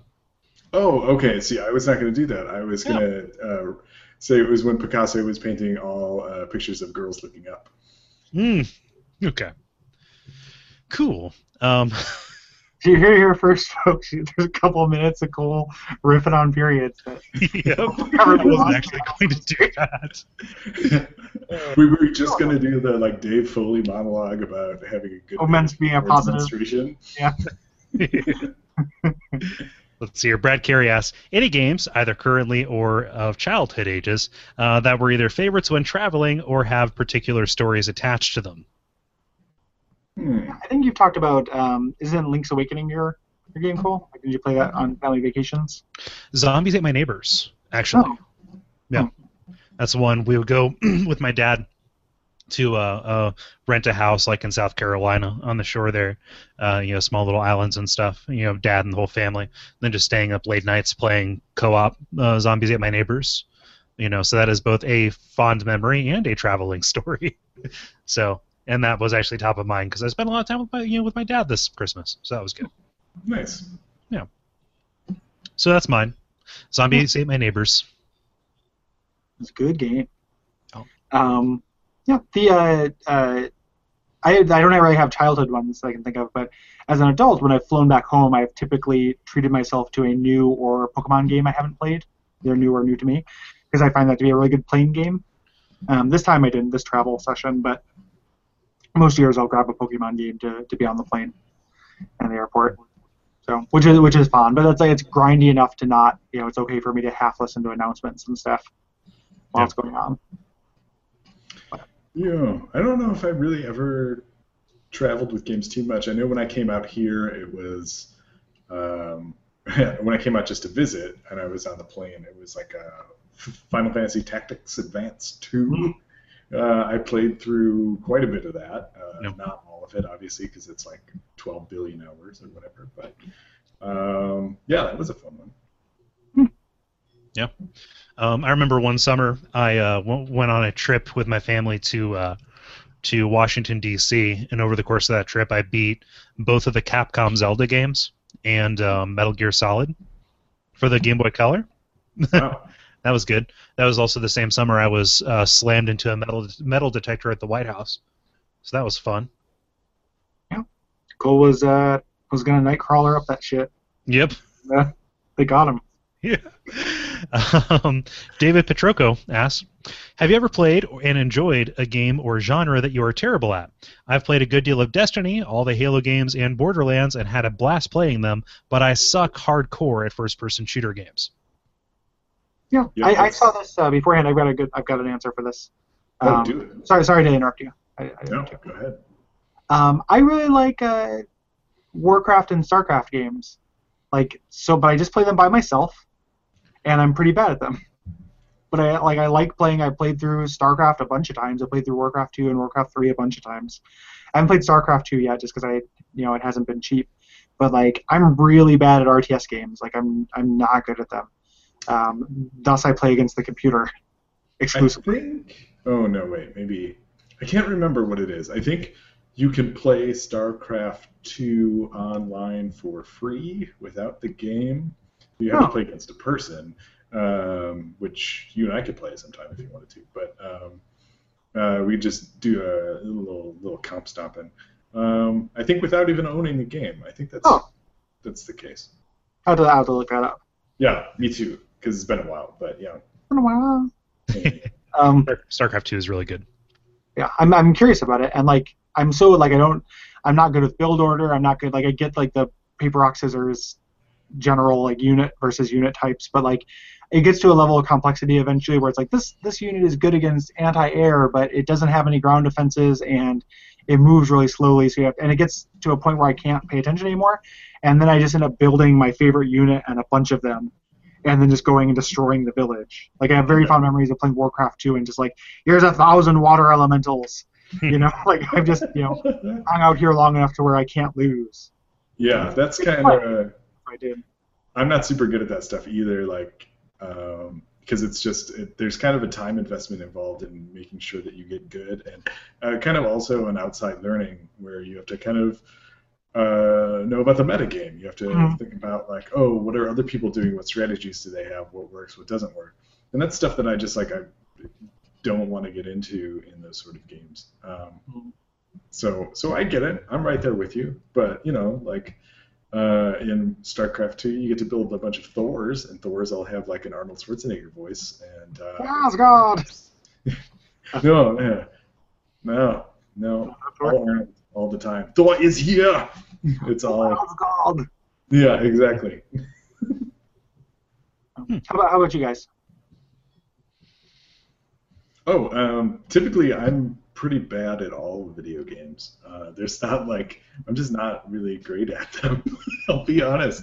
Uh, first-person shooters are like a little too fast for me, and uh, I just can't can't twitch well enough. Uh, and um, uh, I don't know. So I like to play strategy games mostly, but uh, I do enjoy. I really loved. Uh, um, Dishonored, I thought Dishonored was great. That was like a first person, uh, and but I got to be really slow at it. I think that was that was the yeah the pacing on that game is really considered yeah.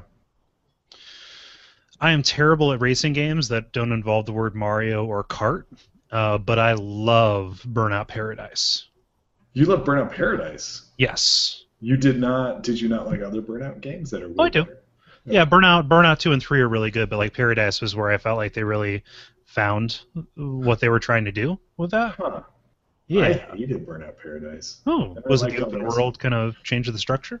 I think that was it. It was uh, the problem I had with it was that I, I'm also not super great at racing games, but um, which is like uh, which is why I really love the grid. But we'll get into that in a second. But um, uh, yeah, I hated the idea that if I lost a race, I then had to drive all the way back through town in order to get back to the start of the race and then do the race over again.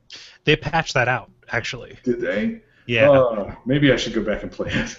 yeah. You can uh, you can go into the menu and just do like restart race or restart event or whatever that was, and uh, Nice. you'll just be whoop all the way back. Like they That's basically rebuilt the game and then Mhm. added a whole other game on top of it through the patches and stuff. okay. Well, maybe I'll check that out. speaks poorly of the initial product that they put out, but Yeah. what eventually I kind of fell backward into playing was a really, really good, good experience.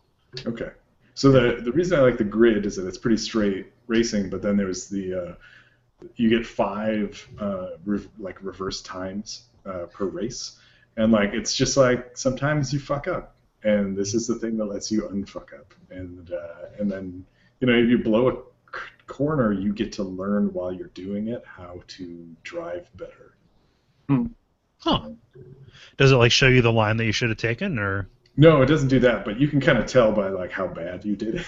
like you know, once you get into it, you're like, oh yeah, this is this is the problem is that I didn't brake early enough, and uh, I just went straight into the wall. Yeah. I also a game was to pretty, a game that was concurrent with uh, with Grid was Split Second, uh, Mhm. which Disney put out actually, and that was really good. It was like a mixture of uh, stuntman with actual racing uh, put on Yeah. top of it. So you could just tr- trigger these cinematic moments and like, oh, now a silo is falling over, and it's going to hit everybody, and it's going to change the the layout of the course. That was also really Yeah. good. Yeah. Yeah, I, I did you guys ever watch the the extra credits show? Yeah, I I, Yeah. I watched a lot of it. One of my favorite things that like that they mentioned on extra credits is I don't play racing games very often, but every once in a while I get like a real itch for it, and I don't want to play like I don't want to buy a racing game or play one I already have. So like I really like the idea that they present, which is where I just rent a racing game for a few hours. Like Hmm. I would totally do that, especially if I had some friends over and could do some like couch co-op. That'd be great. Yeah. Yeah. Let's see here. Uh, Brian Skirsha writes in asking, um, I bounced off of Dark Souls around the 12 hour mark. I got stuck on a boss because I'm a baby, and the next shiny thing caught my eye. I want to try again. Should I continue or start over? Uh, any before I play advice? Skills, builds, general tips. Um, start over. Yep. Yeah. The, those 12 hours will go by in two hours, and that will make you feel really good. Yeah, I uh, I think Gary knows this because because we talked about it. But I was playing through Dark Souls for the first time when he started doing his Let's Play, and uh, I watched the first episode, and it it took me seven hours to get to the parish. Um, and it took him like 20 minutes, and I was like, "That's a real like fuck you to me." Like, I'm glad you found the secret semiotics. If you look Yeah, at the camera, and- there's a girl who was petting a strange cat, and that's a yeah, yeah. Uh, so so it was great though because after that, every character I started, I can get through the parish in no time, and because you kind of you know it's just like it's a weird riding a bike. yeah. Knowledge, knowledge is the only currency in in Dark Souls. Like it's just like getting getting better at it. Um, other than that, like start start pyromancer. Like even if you don't want to shoot fireballs, that's the best beginning class because it has really good stats and starts at soul level one. And then just find a weapon that you like and build towards that. And then once you have the stats for it, like just vitality and endurance, and you and you'll you'll do good. Yep. Uh, don't treat your starting class as like, ooh, this is ultimately what I want to be. Uh, treat Yeah. it as what's going to give me the best advantage at the start. Um, yeah.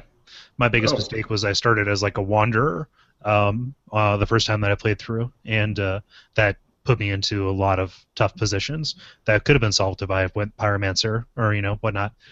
Um, yeah, it, we kind of joked about the oh, it took me you know such and such hours, and Gary did it in one episode of a Let's Play. But Yeah. like, if you're stuck on something and you feel like you have like a good idea of how to accomplish it, you're just not able to like do it, you know, with your dumb, stupid meat hands like uh, like I do. Watching a video of somebody doing it successfully, I don't know what the what, what the trick of this is, but like understanding that it's possible to do it and look like a badass while it happens, that helps me um, get over any kind of like psyching myself out uh, Yeah, kind that, of stuff. that helped with me with a lot with bosses. Like I didn't want to spoil anything. Like I'd figure out how to fight them you know, at first, but I was just like, I'm just not good enough to do this. Mhm. And then just watch somebody and see kind of what choices they're making. Like it didn't feel spoily; it just felt like Yeah. encouraging. Yeah. and you'll you'll you'll have a better sense for how comfortable you are with that, like what what you feel like spoiling for yourself. But uh, there's you know there I don't know that there's an awful lot of shame um, in, in in leaping to that. That and you know over and over again, don't feel bad if you bounce off of it. Like I I- I'm convinced that for everybody who get really gets into the games, there's a molting period. Honestly, where you're going to bounce off of it and come back and be like, oh, I get it. That happened to me. Um, that happened to a lot of other people I know who you know jumped into it. Uh, so it might eventually happen for you. Just don't give yourself a hard time. Yeah. And uh, since I can say it without being a jerk, listen to the first episode of Bonfireside Chats. It's actually super helpful for beginning players. Yeah, and if you want to go along with us, you can you can go along with the show, which other people have said is helpful. You, know, Yeah. you don't want to listen to the area before you get to it, but like if you're having a hard time in an area, it might be worth checking out what we have to say about it because we talk about boss strategies and and what the boss fights are about and kind of a bigger thing. And to, to point out, Nicole saying he first started playing with the Wanderer. Um, for all the Dark Souls games, I think an agility build is kind of hard mode uh, for all of them. Like caster is easy mode, strength mode is medium, and agility build, and then like extra extreme hard is cleric in uh, Dark Souls One. But like, so if you want to make it easy for yourself, a caster, but if you want to get down in there and actually fight people, go strength. Don't go agility because uh, learning how to dodge is harder than learning how to block um, effectively. And they're both skills. Like blocking is not easy in that game, but like that's an easier skill to pick up. Yep. hmm Tips and tricks. Yeah, Dark Souls is so good. yeah. It has controversial opinions, network, but boy, oh Yeah. boy. I kind of want to go back and play it um, again because I haven't for a while because of Dark Souls 2. I need to complete. I want to do my the speed run that I never finished from the live stream and upload it Hmm. at some point. Um, Nice. And hopefully do better than I was doing. So Yeah. Let's see here. Alex KDN with our next to last question here. Um, are there any, preferably retro, video game related YouTube channels that are actually pretty watchable? Uh, I know everything can't be Chrontendo or Errant Signal good, uh, but there has to be stuff out there that doesn't explicitly provoke negative emotion. Ooh, that's tough. I uh, I started watching Let's Plays um, with Nintendo Capri Sun, um, but he kind of gets a little grating uh, after a little while. but it's kind of also fun. Like I watched uh, Secret of Mana, him play through Secret of Mana, and like he just starts singing along to the songs in the background. It's kind of charming. yeah, it's it's hard. Like if you, especially if you're if you're not looking for let's play, like let's play, there's lots of them out there that are decent. I feel like you know you can at least find something tolerable. But like if you want to find something like uh, Chrontendo or something you know, like Errant Signal where it's features based, that's Mhm. harder. Um, and they're they're very rare. Like um, some guy just started a Super Nintendo Cron, like Cron Super Nintendo thing. That's pretty good. Um, and he did that. His channel doesn't have a lot of subscribers, so I'm willing to give that guy some love. I can't remember his name right now, but if you search Cron Super Nintendo or Super Nintendo in order, Super Nintendo Chronicles is actually what I think it is. Um, he's doing a good job. Uh, Jerry Parish from One Up and US Gamer does Game Boy World, um, which is really good. It's every Game Boy game in order and like a little five-minute essay essentially about each Game Boy game. That's really good. Um, and that's just about what I can recommend. Oh, um, Dave Klein, who we had on Bonfireside Chat, does a Dave Control Super Show thing that where he takes an old game, and they're they're a little bit like their production is not my favorite thing always, but their the insight's really good. Um, and then something I can recommend that I think is terrible, or I don't recommend, something I can just say that's terrible that I have watched a lot of because I get bored, is this thing called Game Sack, which is like two dudes like in their like 30s or 40s, and like they're you know that it's on it's like what I like it's like a Sega CD here's like 10 notable Sega CD games and why they're notable. Like I like that. But they just sound so like there's no they sound very dumb and I feel bad. Like there could be like super nice guys but they're just like that'd be great. Here's the thing that happened. I liked it when you got the fireball. It made me feel powerful. Like every like it sounds like a joke. Like these just declarative statements like you know I liked it when I got the power up that let me smash everything. That was pretty cool. Let's see Sonic do that. Like everything has this kind of like declarative flat delivery Mhm. Yeah, is- like it's an infomercial. like exactly like it is really hard to watch but i've watched a bunch of them because i like having a video on in the background while i play isaac and i've been grinding out uh, you know isaac stuff um, so like that is not what you're looking for so if you see that on a recommended list maybe you'll like it. I think it's pretty rough. But Yeah. those, those chronological things, I think, are, are your best bets. Yeah. I don't watch a lot of YouTube. Um, gonna be honest with you here, so I'm not gonna be very helpful. Um, I'll give you two reasons why I don't watch a lot of YouTube and like what will turn me off of a channel immediately. Um, and maybe you can use these as your canary in the coal mine. How long is the intro stinger that they do? Like the game nuts.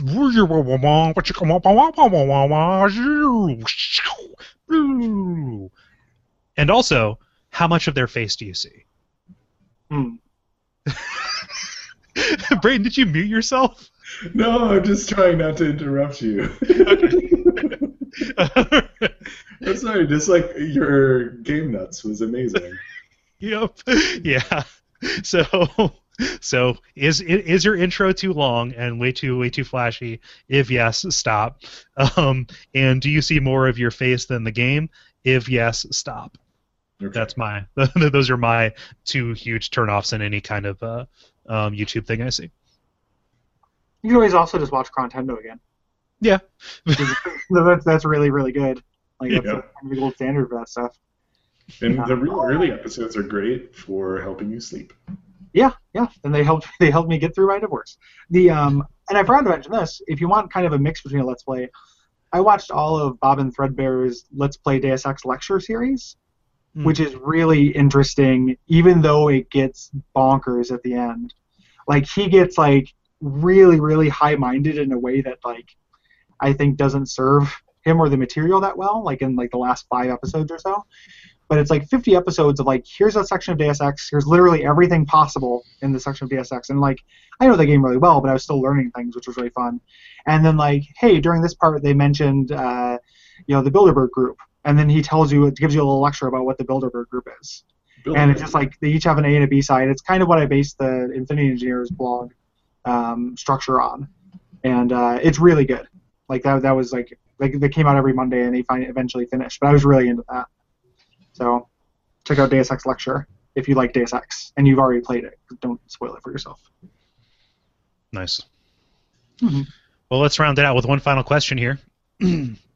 uh, this is Brian Skirsha asking Do you feel that the recent success of Serial will be a tide that lifts all boats, or that more niche podcasts will continue with business as usual? Uh, the second one. Yeah. Like I don't, I don't think the I don't think the success of Serial will be make a difference in the long run. No, it's a it's an outlier. Um, is is how I feel. Um, anything that gets people used to listening to podcasts though is pretty good. Like, Yeah. I think that one of the bigger um, kind of hurdles that we have is that uh, um, it's kind of hard to get into it for a while. And so if somebody is like, "Oh, I want to start listening to this thing because every you know, my friends are talking about it," all of a sudden they're in there and they're kind of free agents, you know, free radicals looking for, um, you know, well, what else is there? And then they may continue flocking to the niche kind of thing. I think that's good. Like anything that gets people over that hump of like, what is a podcast? That is a really dumb name for a thing. Also, subscribing to it is really hard. Apparently, well, actually, no, it's really easy, and there, there's all this other stuff. I think that that is going to be the biggest benefit that uh, that Serial provides. Yeah, and uh, you saw a big boost in Welcome to Night Vale when that got kind of popular for a little while, but then now nobody's talking about that. And yeah, like it, there's that weird like kind of flash in the pan thing with that. And like the thing about Serial specifically is that it's so NPR-y. Yeah. And like people don't like people will listen to an NPR thing, you know, in a way that they wouldn't listen to one of our shows or listen to another podcast. I think. Like it might, it's hard for me to imagine the user that's like, I like Serial, but I'm just interested in podcasts in general. Like I, it's more likely them thinking of like the NPR listener They're who like go considers this an extension of NPR. Yeah. Yeah, they're gonna listen to the Moth. Or, Yeah. uh, Yeah, I, I, I guess I guess that that hypothetical person that, that that I created there would have an interest beyond like NPR. You know that once they figure out, oh, there's this wealth of options there, and they're over the hump, as opposed to something else. Most of them will probably go to stuff that is more like what they're used to, which is serial. Uh, but there's always there's always the opportunity that that technological barrier is going to be eroded over time as people get Yeah. used to the form. Yeah, and I think that I think that you, you're not wrong. Like, and I also think that will happen as well, and is happening. Like as people become more tech savvy, and Yeah. you know, um, yeah. So that, that, hopefully, hopefully, all those people that are into NPR shows and Serial will then go back and listen to the first Can you hear Max? episode of pilot season. it was Yeah. the first episode, right? Yeah. Oh yeah, I forgot about that. Old Boxer Quan and Bright Salad. Yeah. I've tried. I've tried to get Boxer Quan into a video as a name. Yeah. Uh, since then, and it's never worked. Well, we um, uh, Gary joined me for this uh, little thing. I don't know if he ever talked to you about it, but uh, I was doing a fake NPR news show on um, for the Booked podcast. Um, uh, for a while, I was doing book news, and I was this kind of like 1940s radio guy. But then I stopped and started doing this fake NPR show called Words Eye View with. Um, what's my name? Malik Tumbali. Yep. Um, and, and I had Gary come on, and normally the show was two and a half, three minutes long. And I had Gary come on, and we did a, a fun drive, and it was like 25 minutes long, like right in the middle of somebody else's podcast. I just went on and blabbed for 25 minutes. Yeah. Gary- And ca- like kept talking about. You still haven't said that to me. I don't think. I think I did. I think I did, but I'll send it again. Okay, sorry. Uh, no, it's okay. Uh, and and yeah, it's uh, so Tony. It's like 25 minutes, and it's like mostly Gary and I talking about bags, like just tote bags and backpacks and everything else that you can get for pledging. Because we, we that's where Tobagula was born, right? yes. Um, Oh no, it was the uh, Nosferatu. yeah, oh, there we go. right, I forgot about that. That ridiculous NPR cousin. Is it made of tweed? yeah. Tweed and graveyard dirt. Okay. One of, one of my favorite things about NPR is making fun of NPR. Like Yeah. it's like they- like it as a cultural thing to make fun of is one of my, like there are things I like on NPR a lot, but like boy does that aesthetic work for me as a as a subject of fun. Yeah. 'Cause It's I so really. Did you ever do like a parody of of I- Radio Lab? I have it like half written. Like I have a, a like a page and a half of like my fake Radio Lab thing, but I never actually got around to doing it. If you wanna, if you wanna finish it, we'll throw it in right in the middle of a teenage dirtbag. Yeah, it could be like is this another time for the Radio Lab, you know, for for sound uh, sound Didn't bites? we, uh, didn't we do? Uh, oh yeah, it was pilot season. It was. I think we were gonna call it pilot pilot season, Yeah, uh, and that was where it was ideas for pilot season that we just didn't want to make into full shows. Yep. in the middle of this other show. yeah, uh, that's where uh, soup salad and breadsticks comes in. Yeah, the unlimited soup salad and Brent sticks. yeah, the podcast with game soup, rice salad, and professional octogenarian Brent sticks.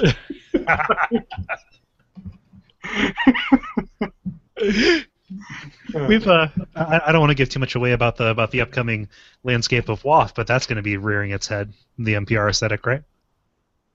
Oh yeah, yeah, I forgot about that. Yeah, that's yes, indeed. That's-. That's my idea too.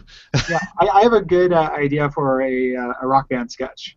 too. Oh, cool. If you, have one, but I have I have an idea. So I do not. okay, I will I will send it your way for approval. Cool. Behind the scenes. Yeah. Logistics. Biddly-boo, game nuts. we're we're the game bros. I'm a Sega fanboy, but he's a Nintendo fanboy. However, we still get along. but Yes. how about our wacky misadventures? What about TurboGrafx 16? Brayden! Go away. Whoa. I'm wearing an Atari shirt.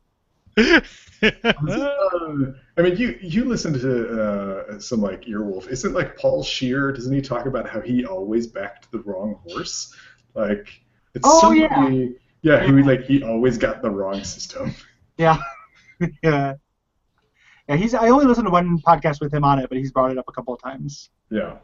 Yeah. hmm So, guys, one final question here. This just follow up. Um, Edward B says, "Shit, I missed it. How many times would you each, would, you, would each of you kiss Mario?" Oh, I Uh, said nine. Is is nine? Um, Three. Like well, three. Like, but, but each mustache. oh yeah. yeah, yeah. They're Yeah, individual cycles. So, so, so one plus the number of hairs in Mario's mustache. Yeah, one plus X. Yep. And then zero or infinite, uh, depending on how Mario is portrayed. So, so, hopefully, that is satisfactory. Yeah. um, yeah. So yeah, thanks for thanks for watching and or listening if you listen to this when it comes out later. And uh, thanks, Brayton. Yes, thank you, Brayton. And check out uh, Teenage Dirtbags for me and Brayton Fun. Yep. DuckFeed.tv slash teenage dirtbags. Mm-hmm. Yeah. couple of dirtbags. The uh, the classic Dirt Boys. Dirt Boys. um, yeah, and uh, listen to our other shows and all that stuff. And hope you guys everybody had a happy holiday. yeah. And Happy New Year. And happy New Year to you. Yeah, and thank you for making 2014 so great. Yeah, And thank you in advance for making 2015 so great. Good Good night, everybody. A bunch of fucks about it. Yes.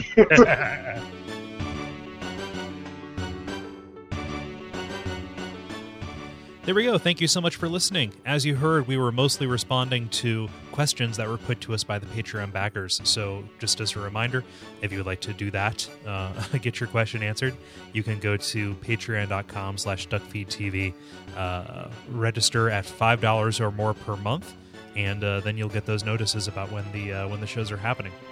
Thanks once again, and we will see you soon.